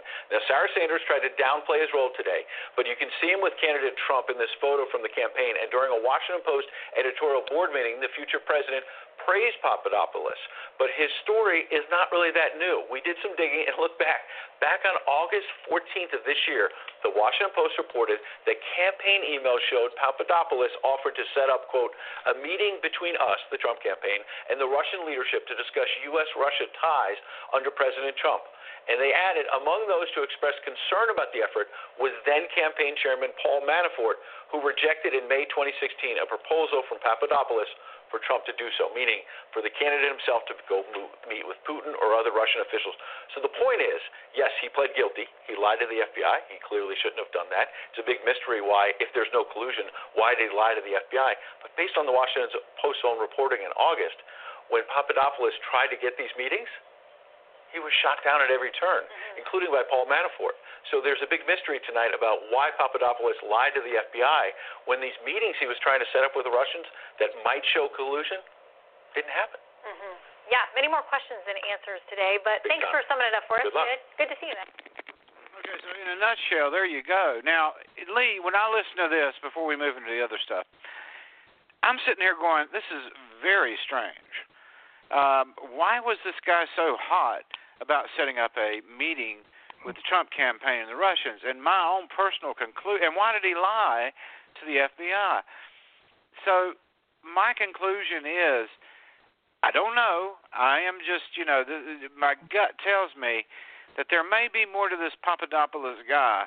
I mean, what if he was an agent for the Democrats trying to foment the game plan that they had started all along? We know this going all the way back to the Uranium One deal and the Trump dossier. The entire plan was to divert attention from Hillary Clinton's collusion with the Russians and to uh, put it on Trump, and that has backfired in every way imaginable. But doesn't it make sense to set up an agent that would, uh, you know, would be accepted by the, as a volunteer, okay, a so-called foreign policy expert? It's almost as if he was trying to get the Trump campaign to bite on that particular hook with a worm on it. Try to get him to, you know, try to set this up. And the Trump campaign itself uh, slapped it down. And so, but there, you know, I mean, isn't it possible that the Democrats, being the, uh, they're shrewd and cunning, not very bright, being these types of individuals that they are, would try to try to make that happen? It makes sense, doesn't it? It makes perfect sense, but I don't know that it's at the level of the Democrat. I think it's back one more level to Might the be. ones that were playing through the Democrats. The deep state. The deep state. Yeah. You're absolutely right. Yeah, that is a very, very good point. I tell you now. I mean, and that, and he's would not the only one. If you- if you look at the whole view, he's not the only one that's been involved in this. And I say Kissinger is. Oh, you know? that's a very strong possibility. But they'll never get Kissinger. You know that he is a he is a, persona. that you can't touch him. You know you he's cannot touch the evil. Teflon. he's he's the evil little gnome that cannot be got. But now then, there, folks. Here's another thing. And this is what I found fascinating. And rather than me explaining it, I'm going to let you hear it directly from the source. I think Tucker Carlson is on to something. I think we might have been a little premature. Now, I don't know because I've heard all of the other conservative talking heads out there, and oh yeah, Mueller's a bad guy and he's got to go. But you know, it's starting to look different to me when I'm looking at these. You know, the the thing is, is Manafort was trying. I mean, the the reason he went out of after Manafort, uh, it's starting to look like Mueller is going after anybody that was because remember he went after Podesta Group. John Podesta, that is Hillary's campaign guy. His brother Tony or Anthony started the Podesta Group. Now this is a globalist Democrat organization, okay? And their entire reason for being is to pursue the New World Order globalist agenda, okay? As as as far as the Democrats' view of this goes, all right? To be, you know, we are the world kind of a thing. So it looks as if now I don't know, but if he's going after Podesta, a lot of people think it's just a ruse. But I'm looking at this going, you know, it is possible that it is possible, it's plausible. Now it's a big question mark at this point. But if he goes after Podesta, and Podesta resigned, by the way, Tony Podesta Podesta resigned from his own firm. Now remember, these are the same guys with the. uh what does it call that pizza place up there? uh, you know, these these are the you know the the, the, the, the yeah pizza guy the the evil uh, child blood suckers. Okay, and uh, but this is what he had to say. Tucker had a very interesting angle, and he is all over this stuff. And you, Tucker's smart. You got to listen to him. So uh, here's what he had to say about this, and it was very fascinating to me. Instead, the indictment catalogs Manafort's efforts to lobby on behalf of pro Russia groups in Ukraine. The indictment goes into great detail on the relationship between Manafort and two mysterious groups described in the document as Company A and Company B. Those companies we can report tonight are Mercury LLC, that's led by former Republican Congressman Vin Weber, and the Podesta Group, founded by Tony Podesta and his brother John, whom you'll remember as Hillary Clinton's campaign chairman. None of this will come as a shock to viewers of this show. Last Tuesday, we told you that the Mueller investigation is no longer primarily a search for Russian collusion in the 2016 race. It is now a much far reaching inquiry into corrupt lobbying practices across D.C., one that is very likely to ensnare figures close to Hillary Clinton. Accounts, Mueller's investigation is still framed as a hunt for collusion between Donald Trump's presidential campaign and the government of Russia. Our source says investigators are, in fact, very interested in Manafort's behavior while he ran the Trump campaign, but otherwise, that description is mostly bogus. The investigation has broadened now to determine which people and which organizations in Washington have spent years working secretly as de facto operatives on behalf of Russian government and business interests. The Podesta Group is chief among these. Quote, they are more focused on facilitators of Russian influence in this country, says our source, than they are on election collusion. The Podesta Group, he says, quote, is in their crosshairs. Well, that segment, which ran last week, provoked a snarling legal threat from Tony Podesta today, designed to shut us up. That's not going to happen, obviously, but we'll tell you a lot more about it in just a minute. Last week, we explained how Manafort, Paul Manafort, used. Okay, so very interesting angle. What he's saying is they're going to go after everybody that tried to uh, from Russia and perhaps even other nations who have tried to interfere know, via lobbying efforts into the U.S. Now that could open up very wide, couldn't it, Lee? Yeah, I mean, they don't know actually what they're talking about because I'm sure that there were hundreds of people from the Russian government trying to do hundreds of different things to influence the election, all the way right. from some importer trying to get a little bit of lobbying done, all the way to the despicable side with Putin himself. And I'm sure Putin is sitting back playing everybody. He's not cleaning this by any means. He is oh, playing oh, oh, the system.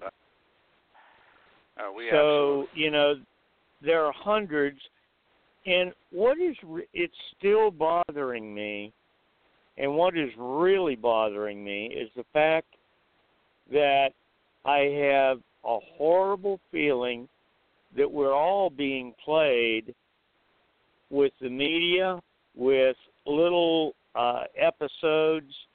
Unfortunately, like you just said about the CIA, people who are despicable enough to organize and engineer an event like yesterday's over and over and over and over, that's like 180 people killed and 700 people wounded in the United States already, or you know, or in in attacks, I'll say, in Western countries, or you know, democratic countries, maybe I should say.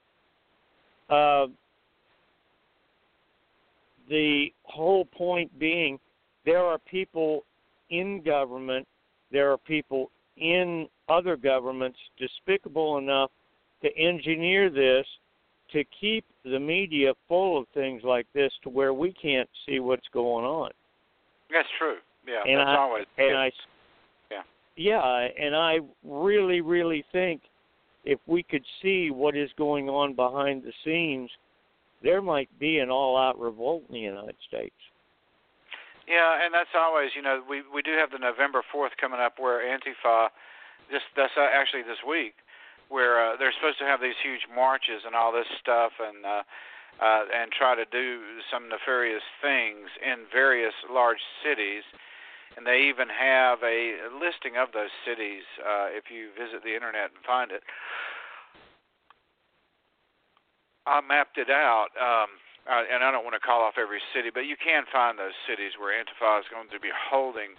Now, whether or not they have a big show up is anybody's guess, but you can rest assured that. Well, no, maybe you can't. That the police will be ready because they haven't been anywhere else. It seems. So, I don't know, but that's what's. Uh, this is where they're going to try to supposedly make their move. We'll see. But now, I did want to. Speaking in this same realm, this uh, Lee Daniel this particular story uh, is like the cherry on top of everything that you and I have been discussing for four years now. And this is the mystery surrounding, well, it regards in part that, the Mandalay Bay attack, and the fact that uh, the mysteries about that continue to deepen, even as officials conducting the investigation have shut it down. Las Vegas Review issued an article, uh, I think it's a Las Vegas Journal Review, and, and basically they stated that the cops are no longer doing any sort of interviews because their timeline just doesn't work. I mean, and people are shooting holes in every one of those stories, and then we find out that the the uh, the guy's laptop in the hotel room uh, is missing. Now, uh, now it, the the first story was that he was the whole plan was remember folks he was going to try to escape right? You remember that. They all said that. Oh he's going to try he was going to try to get the hell out of there kill a bunch of people and then get out. No that wasn't realistic was it? But uh, or was it? Did he have somebody helping him? Well that's another that's the other side of this. But then we find out that his hard drive is missing from his laptop now apparently this is the only computer that he had now do you think that before he committed this act that he stopped and and had the presence of mind, knowing what he was getting ready to do, and even though he was planning on fleeing uh, and getting away from there. That's what they have said. That's what the officials have said. Do you think if he stopped and took the hard drive out of his laptop somewhere in that timeline? I don't think so, personally. I mean, if, number one, if you're planning on dying, that's not what they said that he planned, but you know there's a good chance when you do this kind of thing you're going to end up dead. There's just no you know no bones about it. Um, if that were the case, and if he did have all of this Antifa and ISIS literature laying all around him, why in the hell would he take? Would he even bother at that point to get rid of the hard drive? And then, well, number two, where in the hell could he have put it? It's got to be there somewhere, shouldn't it? What did he do with it? Did he dump it in the garbage? I mean, what? Where is it at? and then who took it out? Um, I, you know, it looks to me now. At first, we thought, well, there was they, there was a robbery at his house. Lee, you and I talked about that. We're like, oh yeah, that was a robbery. Oh yeah, all right. And uh, you know what that looks like. Uh, they went in there to make sure there was no damning evidence. Uh, but then the, the the the entire hard drive on his laptop, which he was supposedly would have taken with him if he fled, obviously you got to. I mean, that's your lifeline you got to have some form of a computer with you if you're going to try to make your getaway. I mean, you see it in the movies all the time, right? So, uh, why in the hell would he remove his freaking? Why?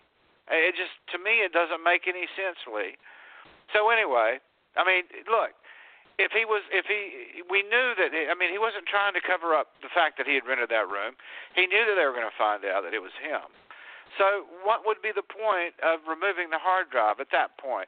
What trail is he trying to cover up when he is going to be they he knows they're going to kill him or you know they're going to put him in a supermax or some but you know, if he did leave his laptop, well, everybody would then automatically know that it was his laptop. And so it just, to me, it doesn't make any sense unless there was something on that hard drive that the officials, the FBI is in charge now of this investigation, didn't want you to see. That's what I'm thinking. And, you know, that's I'm not the only one here, folks. So as that's the timeline entirely possible. Yeah, as the timeline as well uh, as other you go ahead quickly because we got to move through this stuff. We ain't got much time. Think about the think about the fact while somebody's setting all this up, they do that very thing. They pull the hard drive out of his computer to make everybody think about it and run down that road. You know, yeah, that's possible, but I don't. I don't really. extremely I, devious in this. Yeah, they but I think they were extremely good at this. It's more likely that they would know that we know that they're trying to eliminate his tracks and they don't care. Right. That's the thing. They think we're just so stupid. They will think, oh, he must have thrown it away. And how can we prove that he did? They depend so, on it. Yeah. So anyway, the all of those former facts that they dispensed with were had to be altered all the way down. There were inconsistencies everywhere. Remember that the guy got shot and then supposedly left the country to go to Mexico in a rental car just a few days after. I mean, I would think you would have to be a person of interest. They'd be saying, "Yeah, look, you need to stick around here," but he didn't. I mean, and he rented a car. How do you drive when you've been shot in the leg by a military weapon with a velocity that's three times that of a pistol? The bullet is three times the velocity. I mean, it doesn't just hit you; it shatters you. Okay, so I don't know. This is really, and they know it was a military grade weapon because they told us the bullet that hit him.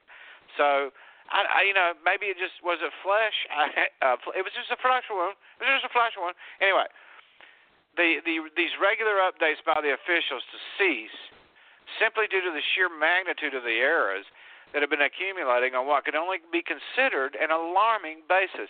How could the thousands of officials that are apparently conducting the FBI the Las Vegas police and God knows who else, ATF, thousands probably of them, it, it should have been a cut and dried investigation. I mean, like clockwork. Um, check out the Boston bombing, how that investigation went. How could it be this far off uh, from the official narrative? Okay, when in fact it was a vast array of, of, of citizen journalists who are the ones who pointed out all of the problems. And folks, there were tons of them with their timeline, and they had to change it because of that. So they had to change not only the official timeline, but they also there were there were these hundreds of video recordings taking during the course of the massacre that were showing gunfire, and you could hear gunfire from other areas. Now, this new information has come to light, okay? Now, this is the key detailing how a U.S. government agent, okay, agency back in the 60s, the CIA, actually planned to conduct a false flag attack on U.S. citizens in Miami and then blame the communist government of Cuba as a pretext to inflame U.S. civilian sentiment towards taking military action. In other words, get the public behind you and invade uh, Cuba, right? That was the plan. Right. They were actually going, and the military approved of it. Now, this is straight from the JFK uh, files that the CIA, that Trump released. And they were supposed to release these in 1992, and each succeeding president never did. Okay? And then the the date came up again for Trump to look at it, and he said, "I'm releasing him." And they, oh, there was crying. Oh, it was horrible. So the plan was called Operation Mongoose in this particular case, and it detailed how U.S. covert operatives could develop plans for a terror attack campaign in not only areas surrounding Miami, but also civilians in Washington D.C. The operation would have also concluded directed attacks against Cuban refugees, including the sinking of a boatload of either actual Cubans or maybe U.S. actors pretending to be Cuban refugees. Haha, man, doesn't that fit the narrative? The plan, the our narrative, not their narrative. The plan also detailed, get this, this sounds like the Boston bombing. The explosion of plastic bombs in carefully chosen spots, ostensibly in order to inflame as many Americans as possible towards the Hegelian solution of a military intervention in Cuba. Now, this document also indicated that the release of the prepared documents would be helpful in projecting the idea of an irresponsible government. I mean, that's what they were saying about Cuba, which, in the irony of all ironies, perfectly exemplifies how this release of America's shadow government directed plans points to a deep inside government gone completely out of control, and that was in 1962. So, what in the hell have they done since then? Well, we're seeing it right now. According to additional reports on the deep state's shadowy aims, even the Pentagon approved of the plans, folks. This is true. It was 1962, the same year that brought us the now infamous Operation North Northwoods, which was a plan to kill American citizens uh, in order to make war with Cuba and blame Cuba. And then, but I mean, they've done this so many times; it's pathetic. Now, on April the 12th, 1962, uh, General Lansdale uh, of the Joint Chiefs forwarded to Maxwell Taylor an advance copy of the Joint Chiefs paper on pretexts, stating, I'm informed that the Joint Chiefs approve of this. They approved of a plan where they would covertly uh, pretend terrorist attacks on a on American cities, including Miami and D.C., and then pretend like it was Cuba that did it. Now, keep in mind that this is an admission that the Pentagon at the time was fully on board with killing Americans if it allowed them to wage war against Cuba. The document further outlined attempts in the lives of Cuban refugees in the U.S. to include the wounding and instances to be widely publicized, which possibly points to yet another deep state plan referred to as Operation Mockingbird, in which the U.S. government posts, and probably still does, I, I believe, hordes of agents acting as journalists throughout the media in order to control the information being reported. And uh, this advanced copy, now this is straight from the document that was released. Um, it set forth nine pretexts, and these included we could develop a communist Cuban terror campaign in the Miami area and other Florida cities, and even in Washington. The terror campaign could be pointed at Cuban refugees seeking haven in the U.S. We could sink a boatload of Cubans en route to Florida, real or simulated. We could foster attempts to on lives of Cuban ref- refugees in the U.S., even to the extent of wounding, uh, in instances to be widely publicized, exploding a few plastic bombs in carefully chosen spots. the arrest of a Cuban agent and the release of prepared documents substantiating Cuba's involvement. Ah, fake documents, I suppose, also would be helpful in projecting the idea of an irresponsible government. Uh, that, is a conspiracy theory that is true, Lee. I mean, this is we constantly oh, that's yeah. conspiracy. That's theirs, okay? Uh, I have and, been you know, yelling since I was a child and I've been I have known about this stuff. I've heard about it since Yeah. I was a child. I heard about it from from my relatives. I heard about it later from study. I heard about it when I was working there. And you know, the reality is we are not living in, even in a country like we think we are. No, we're no. living in we're living in an aquarium, so to speak, you know? And Yeah. it, it's not even funny. We're living in a terrarium, whatever you want to call it. But there is a force outside or inside our own lo- uh, country that is managing and maneuvering us as a culture, not as Yeah. a not just as people, but a whole culture. Yeah, trying And- to change everything, trying to change the entire makeup. Now these are, this is the it as a means to an end. yeah, deep state globalists, and remember the ultimate goal is to establish a one world government so that uh, Satan can uh, ascend his throne. In essence, folks, it's always been the plan. Yeah. I mean, if you ever know want to know what the end game, well, there it is, right there, so that the uh, you know the beast or whatever you want to call it uh, can ascend to the throne. But the, the whole point is that, that you have to have one government. If if you don't have something on the, on the basis of a one world government, it'll never work out for this being, this entity. So, and then you've got this. In addition to that, it's also being reported that Oswald was not the only suspect in the plot to kill Kennedy, but in fact, uh, the Dallas police may have also been culpable in the attack, as evidenced by the death of Officer J.D. Tippit, who may have been an actual suspect in Kennedy's killing based on an FBI informant. Okay, wow. Well, that worked out. Oswald killed J.D. Tippit supposedly. Uh, what are the odds? So yeah, and then then everybody just gets killed, and you know, uh, Kennedy was, was apparently now where I'm hearing now. I haven't seen it substantiated, but there is the report from a uh, the coroner or a surgeon that Kennedy was shot in the front. I haven't read that yet. I haven't seen that bit of proof, so I'm you know sort of reluctant to. But we all know we saw the the Zapruder film, and we saw what happened to his head. Okay, and your head does not get knocked backwards when you get hit by a bullet from behind. That sort of uh, just blows the hell out of every uh, physics theory that ever existed. That's not the way it works. That's a powerful impact. That's a lot of horsepower hitting you. Okay, it's not going to cause the inverse reaction okay, your head is not going to go towards the bullet. That's like being punched and your head being punched in the face and your face moving forward.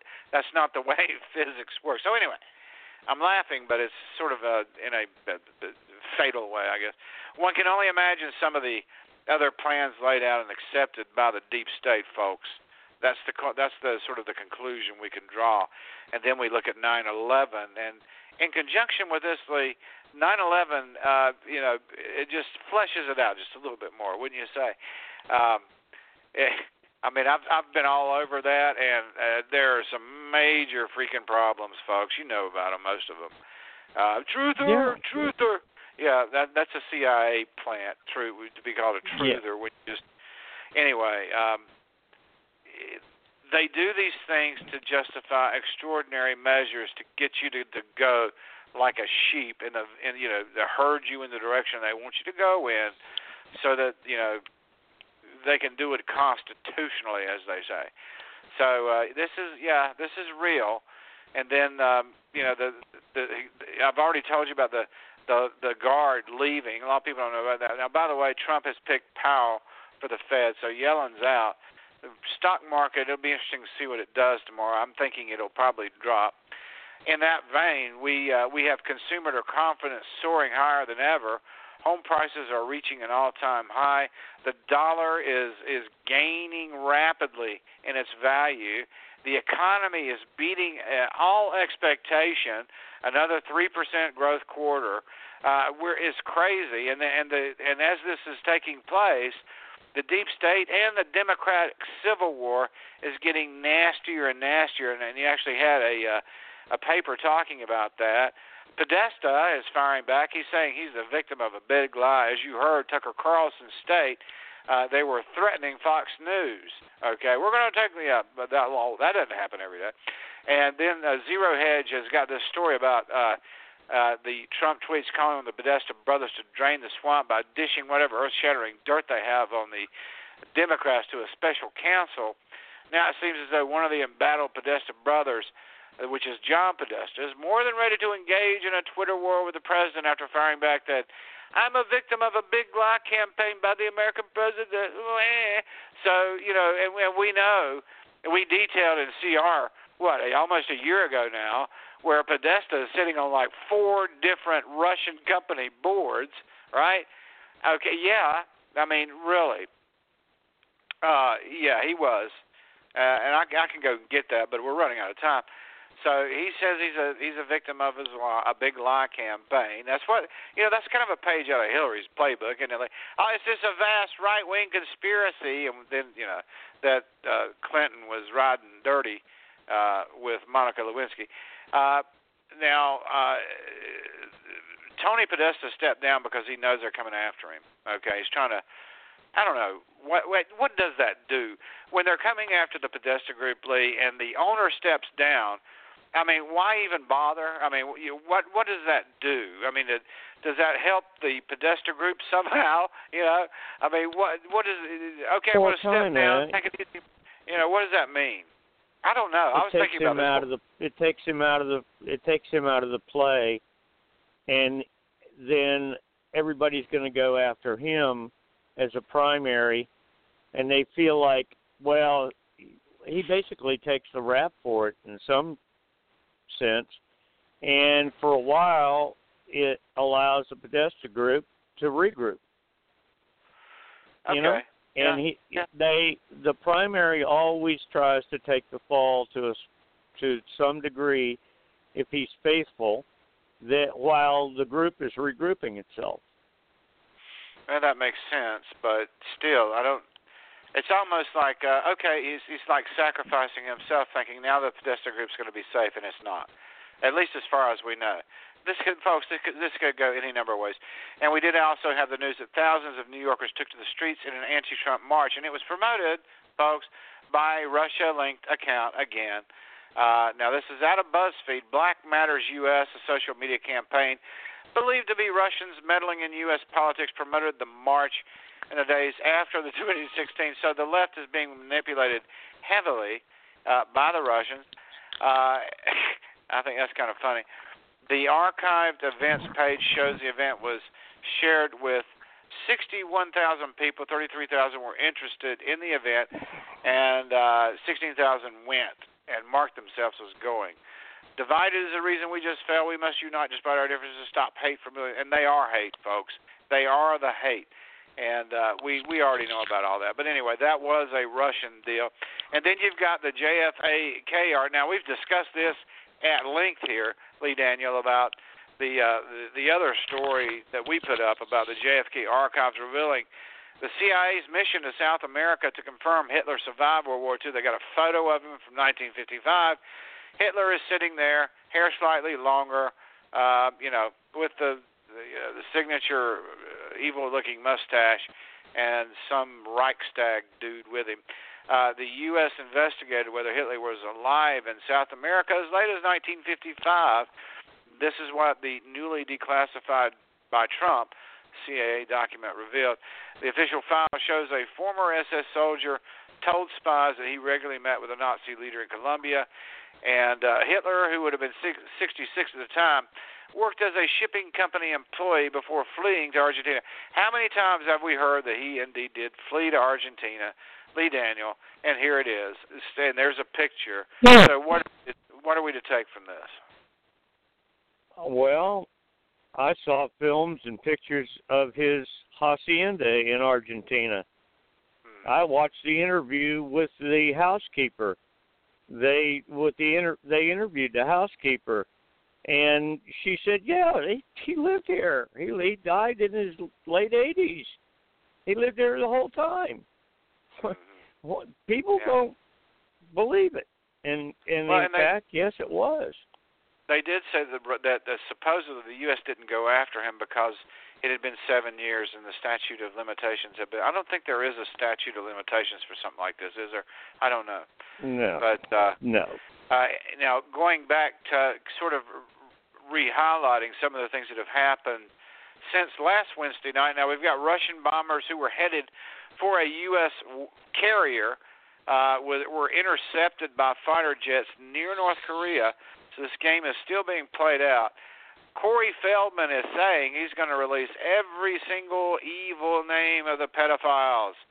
Uh, and remember, Corey Feldman uh, was one of the young, uh, you know, he's a child star, and they apparently fully advantaged him, used him like a little boy toy. All these guys did in Hollywood when he was coming up. Uh, he appeared on uh, the Today Show where he vowed to name new names in Hollywood. Uh, Lee, it's, there is once again, it's it, it's just like you said. This this this fourth horseman has seemed to be riding, isn't he? I mean, uh, everybody's Yeah. locked in and, and exposed, uh, and they can't get out of their positions no matter what they do. They're locked in. They are being exposed, and it's it's crazy.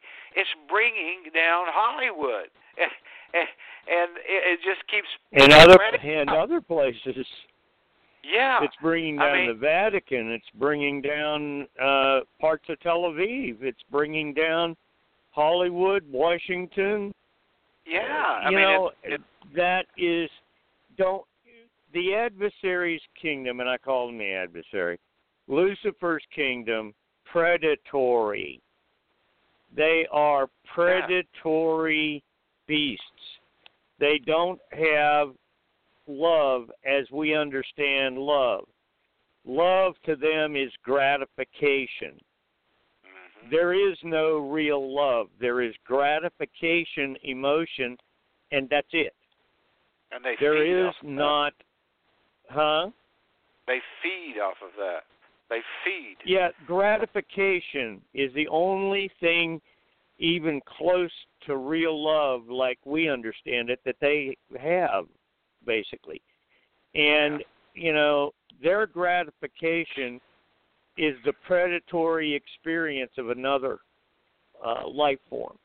And it's just like, have you, did you, if you had time to look at the email, they're finally getting some of the black oil facts out. I saw that. Yes, I did. Which- I saw that. And, you know, that could have easily ended up in our vaccines for our children. Oh. Boy. And it is a programmable, sentient life. And you can communicate with it from the outside, tell it what to do on the inside, and it basically begins to take you over. And that is how wicked. I mean, how many years in laboratories and how many billion dollars does it take to develop this stuff? That's what people are missing. Our money is being spent on this diabolical, damnable whole, whole mess. Yeah, but they they You know? actually genetically created the dragons, as they say. Uh, many people believe the dinosaurs back in the day. They just by fooling around with uh, genetics. Uh, Yeah. it seems to be one of their hallmarks over there in the uh, uh, the multiverse, the other the other world over there. So it always anyway, has been. Yeah, Lauer says, "Why are you talking to me? Why aren't you talking to the police right now?" To Corey Feldman. Feldman says, "I told the police. In fact, and if anyone wants to go back in '93 when I was interviewed by the Santa Barbara Police Department, I sat there and gave them the names. They're on the record. They have all this information, but they were scanning Michael Jackson. All they cared about was trying to find something on Michael Jackson." Lauer says, "Who you said, by the way, did not abuse you, Feldman. Uh, who Michael was innocent." And that was what the interview was about with the police in '93. I told them he is not that guy, and they said maybe you don't understand your friend, and I said no, I know the difference between pedophiles and somebody that's not a pedophile because I've been molested. He said, here's the names. Go investigate and let me push this forward. There are thousands of people in Hollywood that have the same information. Why is it all on me? Why is it if I don't release the names in the next couple of months, six months, or a year, I'm the bad guy? I'm the victim here. I'm the one who's been abused. I'm the one who is trying to come forward and do something about it. Lauer, in defending the pedophile, says, but, you see, Feldman replies, please, I'm sorry. There are thousands of people out there, Matt, who have this information. Any one of those child actors that went went to the teenage soda pop clubs with me when I was a kid know who these people are and the people who ran it. Anybody can go through history and look at the teen magazine and say, what was the name of that venue they were promoting and who ran that venue, uh, who endorsed it. Lauer, you said you have death threats because you have this information. Feldman, yes. Lauer, and have threatened to expose it. Another reason I think to go to police. That's a crime to threaten someone's life. Feldman, again, you're an idiot. No, he didn't say that. I've gone to the police with that as well. Lauer, and what would be wrong about going to the police now again? Didn't work out in Santa Barbara. Uh, Feldman, there's a statute of limitations, Matt, in the state of California, which protects people. It's not that way in New York. It's that way only where the movie industry is, conveniently enough, in California. That's the seriousness of this. I mean, you say, uh, yeah, man, this thing is stacked against me. He says you cannot. Because if I were to go to the police, I would be the one who's getting sued. Henceforth, I need a team of lawyers and I need a team of security to be around me at all times to keep me safe so I can get this message done. Lauer, really, really quickly. Feldman. I'm not playing around. It's serious stuff. I vow I will release every name that I have and any knowledge of, period. And nobody's going to stop me this time as long as people support this. Um, so, yeah, I mean, he's going to let it out. And now I've heard uh, reports that, that, you know, now they're uh, they're the, the police are going against like some of these women who are yelling rape. Some of them are getting arrested. This is what I'm hearing. I don't know, uh, but then you've got you know NPR folks you know, holier than thou NPR, one of his chief executives, uh, sexual harassment. These are the same people that have been airing all of these stories for so many years. Panic is hitting Hollywood and the media so called elite. Uh, that's the story from the Hollywood Reporter. Near daily disclosures of misconduct from New York and LA. Men as outlined in a since deleted spreadsheet of shitty media men have blanketed the landscape with a palpable unease. We are all wake up thinking who's next, and there is a lot of them. And so, you know, right now Hollywood is panicking. Um, there are more uh, Kevin Spacey accusations. You've got Harvey Weinstein effigy to be torched at bonfire party. By the way, he says he's going to be the savior or something. I mean, this guy is living under a delusion um, yeah, he actually said, "I'm going to be the the the something like the savior of all this or something." Um, Heilemann uh, was flabbergasted by you know Halperin, the political writer that you know we've read so many of his stories, and he's written all these campaign books.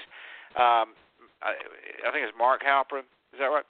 Uh, yeah. Well, the, Heilemann, the guy who had his uh, show with him, was flabbergasted by all of the allegations, and boy, they're coming out of the woodwork on Halperin too.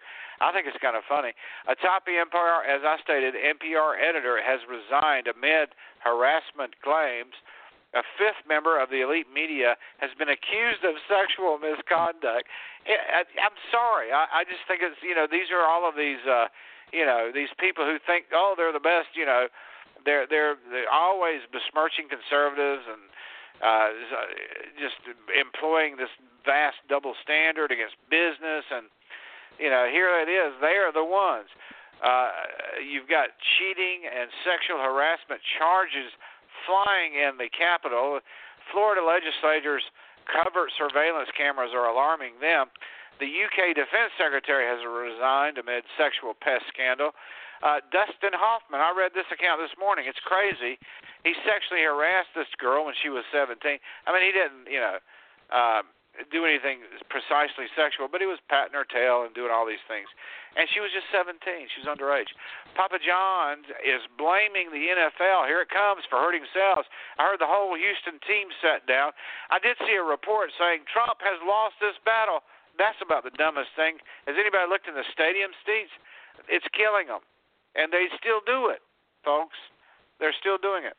Uh, in the little time we have left, here's the story.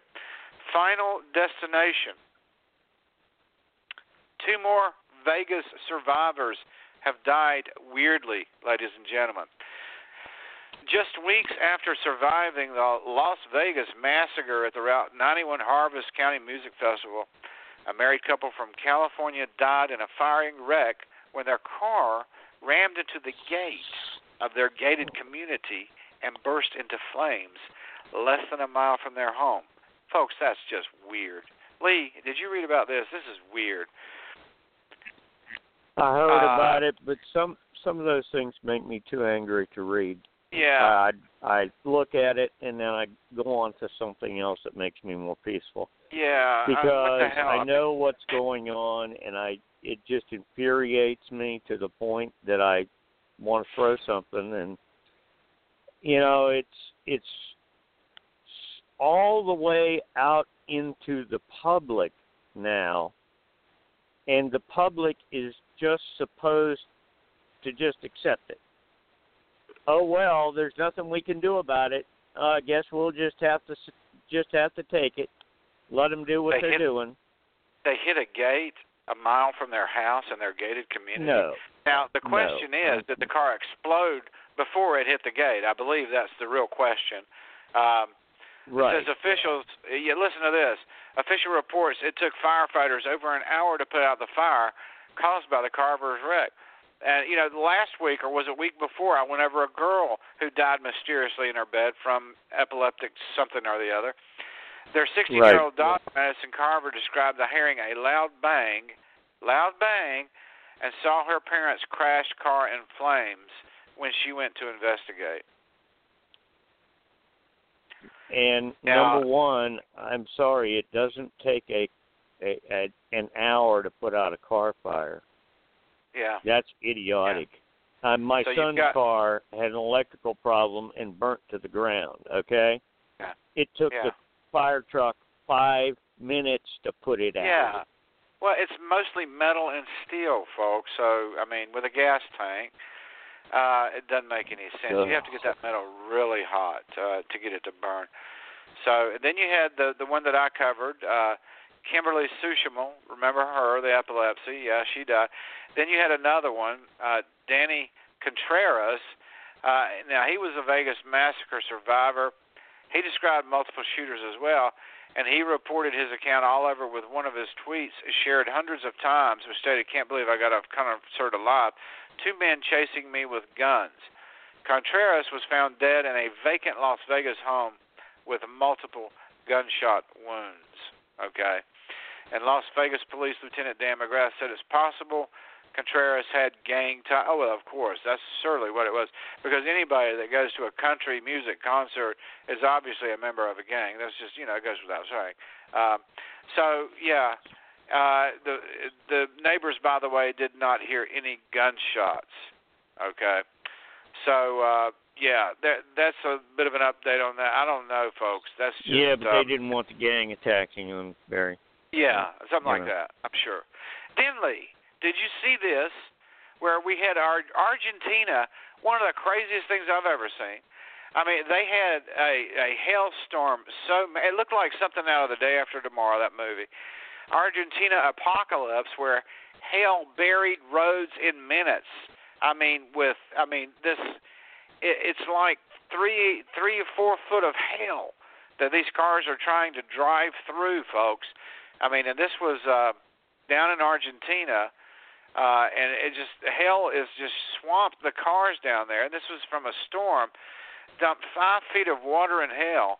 And uh, the World Meteorological Organization said it was one of the it was a fierce hailstorm.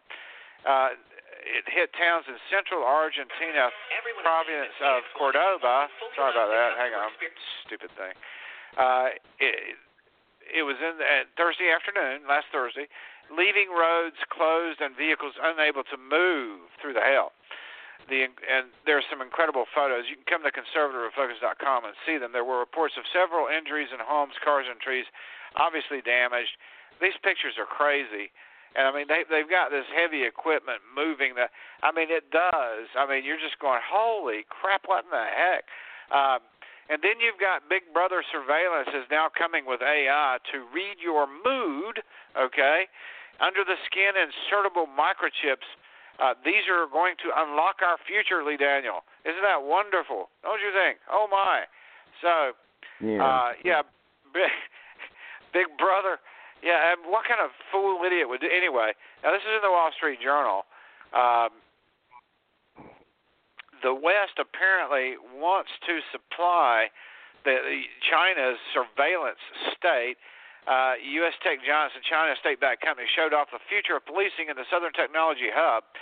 So this, you know, it's a, it's a security state, folks, uh, and and and we're, you know, our uh, vendors And are apparently a big and what is part of this. described in the Age of the Beast?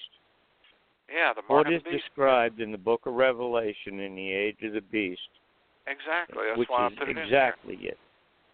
Yep. See, it says companies from across the globe, one of the world's biggest surveillance trade shows to demonstrate the, the latest gizmos and algorithms powering the high-tech revolution. China is on the vanguard, of course. The folks, as I've said many times, they are the test. They are the crucible of globalism. Their form of government and their economic system is exactly what the New World Order wants. They're the test tube. Okay, they're figuring out how to make it all work. A vast control state ruled at the very top by one percent of the population. This is exactly what is on the Georgia Guidestones. Tools being hawked included facial recognition cameras, iris cameras, software that can read a subject's mood, and cameras that can scan license plates in the dark. Uh, valued at 6.4 billion dollars uh, last year, this surveillance equipment market. China is a big buyer. no uh, surprise there of surveillance. So remember, they have the uh, mobile execution squads featured in the UK Daily Mail. You can look that up. Yeah, and now you don't have to wait a year or five years as in the U.S. Hell, they'll do it in the next five minutes. You step out of line, we're going to come execute you and our natty uh, mobile execution uh, squad car. So this is providing a boon for equipment makers eager to jump in on this. Uh, Qualcomm, Seagate Technologies, United Technologies were among some of the first. 90% of the companies have some sort of facial recognition products, and they all want to sell it to the police. Said Jing Jun, an executive of CloudWalk, a spinoff of the China. So you know that's that's the thing. I mean they're they're all over themselves, Lee, uh, trying to get it. It just reminds me of health insurance. They were all over themselves until it didn't work out, and now you know now they're dropping out of the out of the market like flies. They thought they were going to be really smart and uh, it backfired. And then we've got the plague outbreak. It could explode at any time. Now, folks, as stated last week, this is a bubonic plague has turned into a remarkably, it has suddenly gone pneumonic, which means it can be spread by just the air. Now, what are the odds, Lee Daniel? Isn't that fascinating? Uh, this thing you just won't take but no one bet. flight. Yeah, one flight. Um, and this is the rainy season poses a big threat this is all over Africa. It's spreading. 128 people have been killed. 1,300 infected by this deadly pneumonic strain of the medieval disease, the Black Death. And they're saying it could last another six months, or it could uh, range out and go everywhere. And this is, uh, they have seen a little bit of a dip here recently. They warned that it could explode, as it often does, at, at any point between now and next April and this is the World Health. You know, is this the one, Lee? I mean, we always have to wonder. We're about three months in the epi- epidemic season, which goes on until April of 2018, uh, and they cannot rule out the possibility of the next spike. Uh, you know, this is really weird, Lee. I mean, I don't know. You've studied the biology or the, the how these diseases work. How in the hell does a disease go from bubonic to pneumonic when it hasn't even been seen in centuries. I mean, what the hell is that? It's wiped out most of Europe back in the day. Yeah, it can it can stay in a life in a group. It can stay in a group until it metamorphosizes itself, but that takes thousands of years and it takes some sort of stimulus usually yeah. And there's like, a long, long, long explanation. It doesn't normally happen. It normally happens by some idiot cross linking it to an airborne disease mm-hmm. to give it the attribute of of being carried in an airborne fashion. Because normally that plague has to be in a fluid environment and has to be at a certain temperature. That's why it was carried by rats. Well, it on be, rats. Yeah, it it has to be somehow, you know, being moved forward. It's spreading, and and we have heard nothing about any of this. All of a sudden, it just you know there's been no plague, and all of a sudden, and there's been no infections, and all right. of a sudden it just blows up into a pneumonic plague from the bubonic. Um, I just you know you know this stuff you've studied this more than I have. I mean, I've studied the tick fevers that uh, were progressed by Plum Island back in the day. That's still a very popular article, but I mean, you know, this is. Uh, I think this is very, very weird, man. Very weird. So. There has to be a place where it's prevalent, and like the fleas get onto something else, where it is an air, where they have an airborne disease. Then the two of them metamorphose but that is no. There's no record of any yeah, of that but, ever but happening. There, there has to be uh, infections making this progress, and there haven't been. Right. Everything that we know, there haven't been enough. So, in other news, an ancient city has been discovered in the middle of the ocean that could be Atlantis. And uh, didn't get to the new religions obsessed with AI. That'll come next week. We'll be talking about it. Thank you for joining us. God bless you. Lee Daniel, great job as always. And we'll be back, God willing, next week at 7. Stay safe. And thank you for listening. God bless.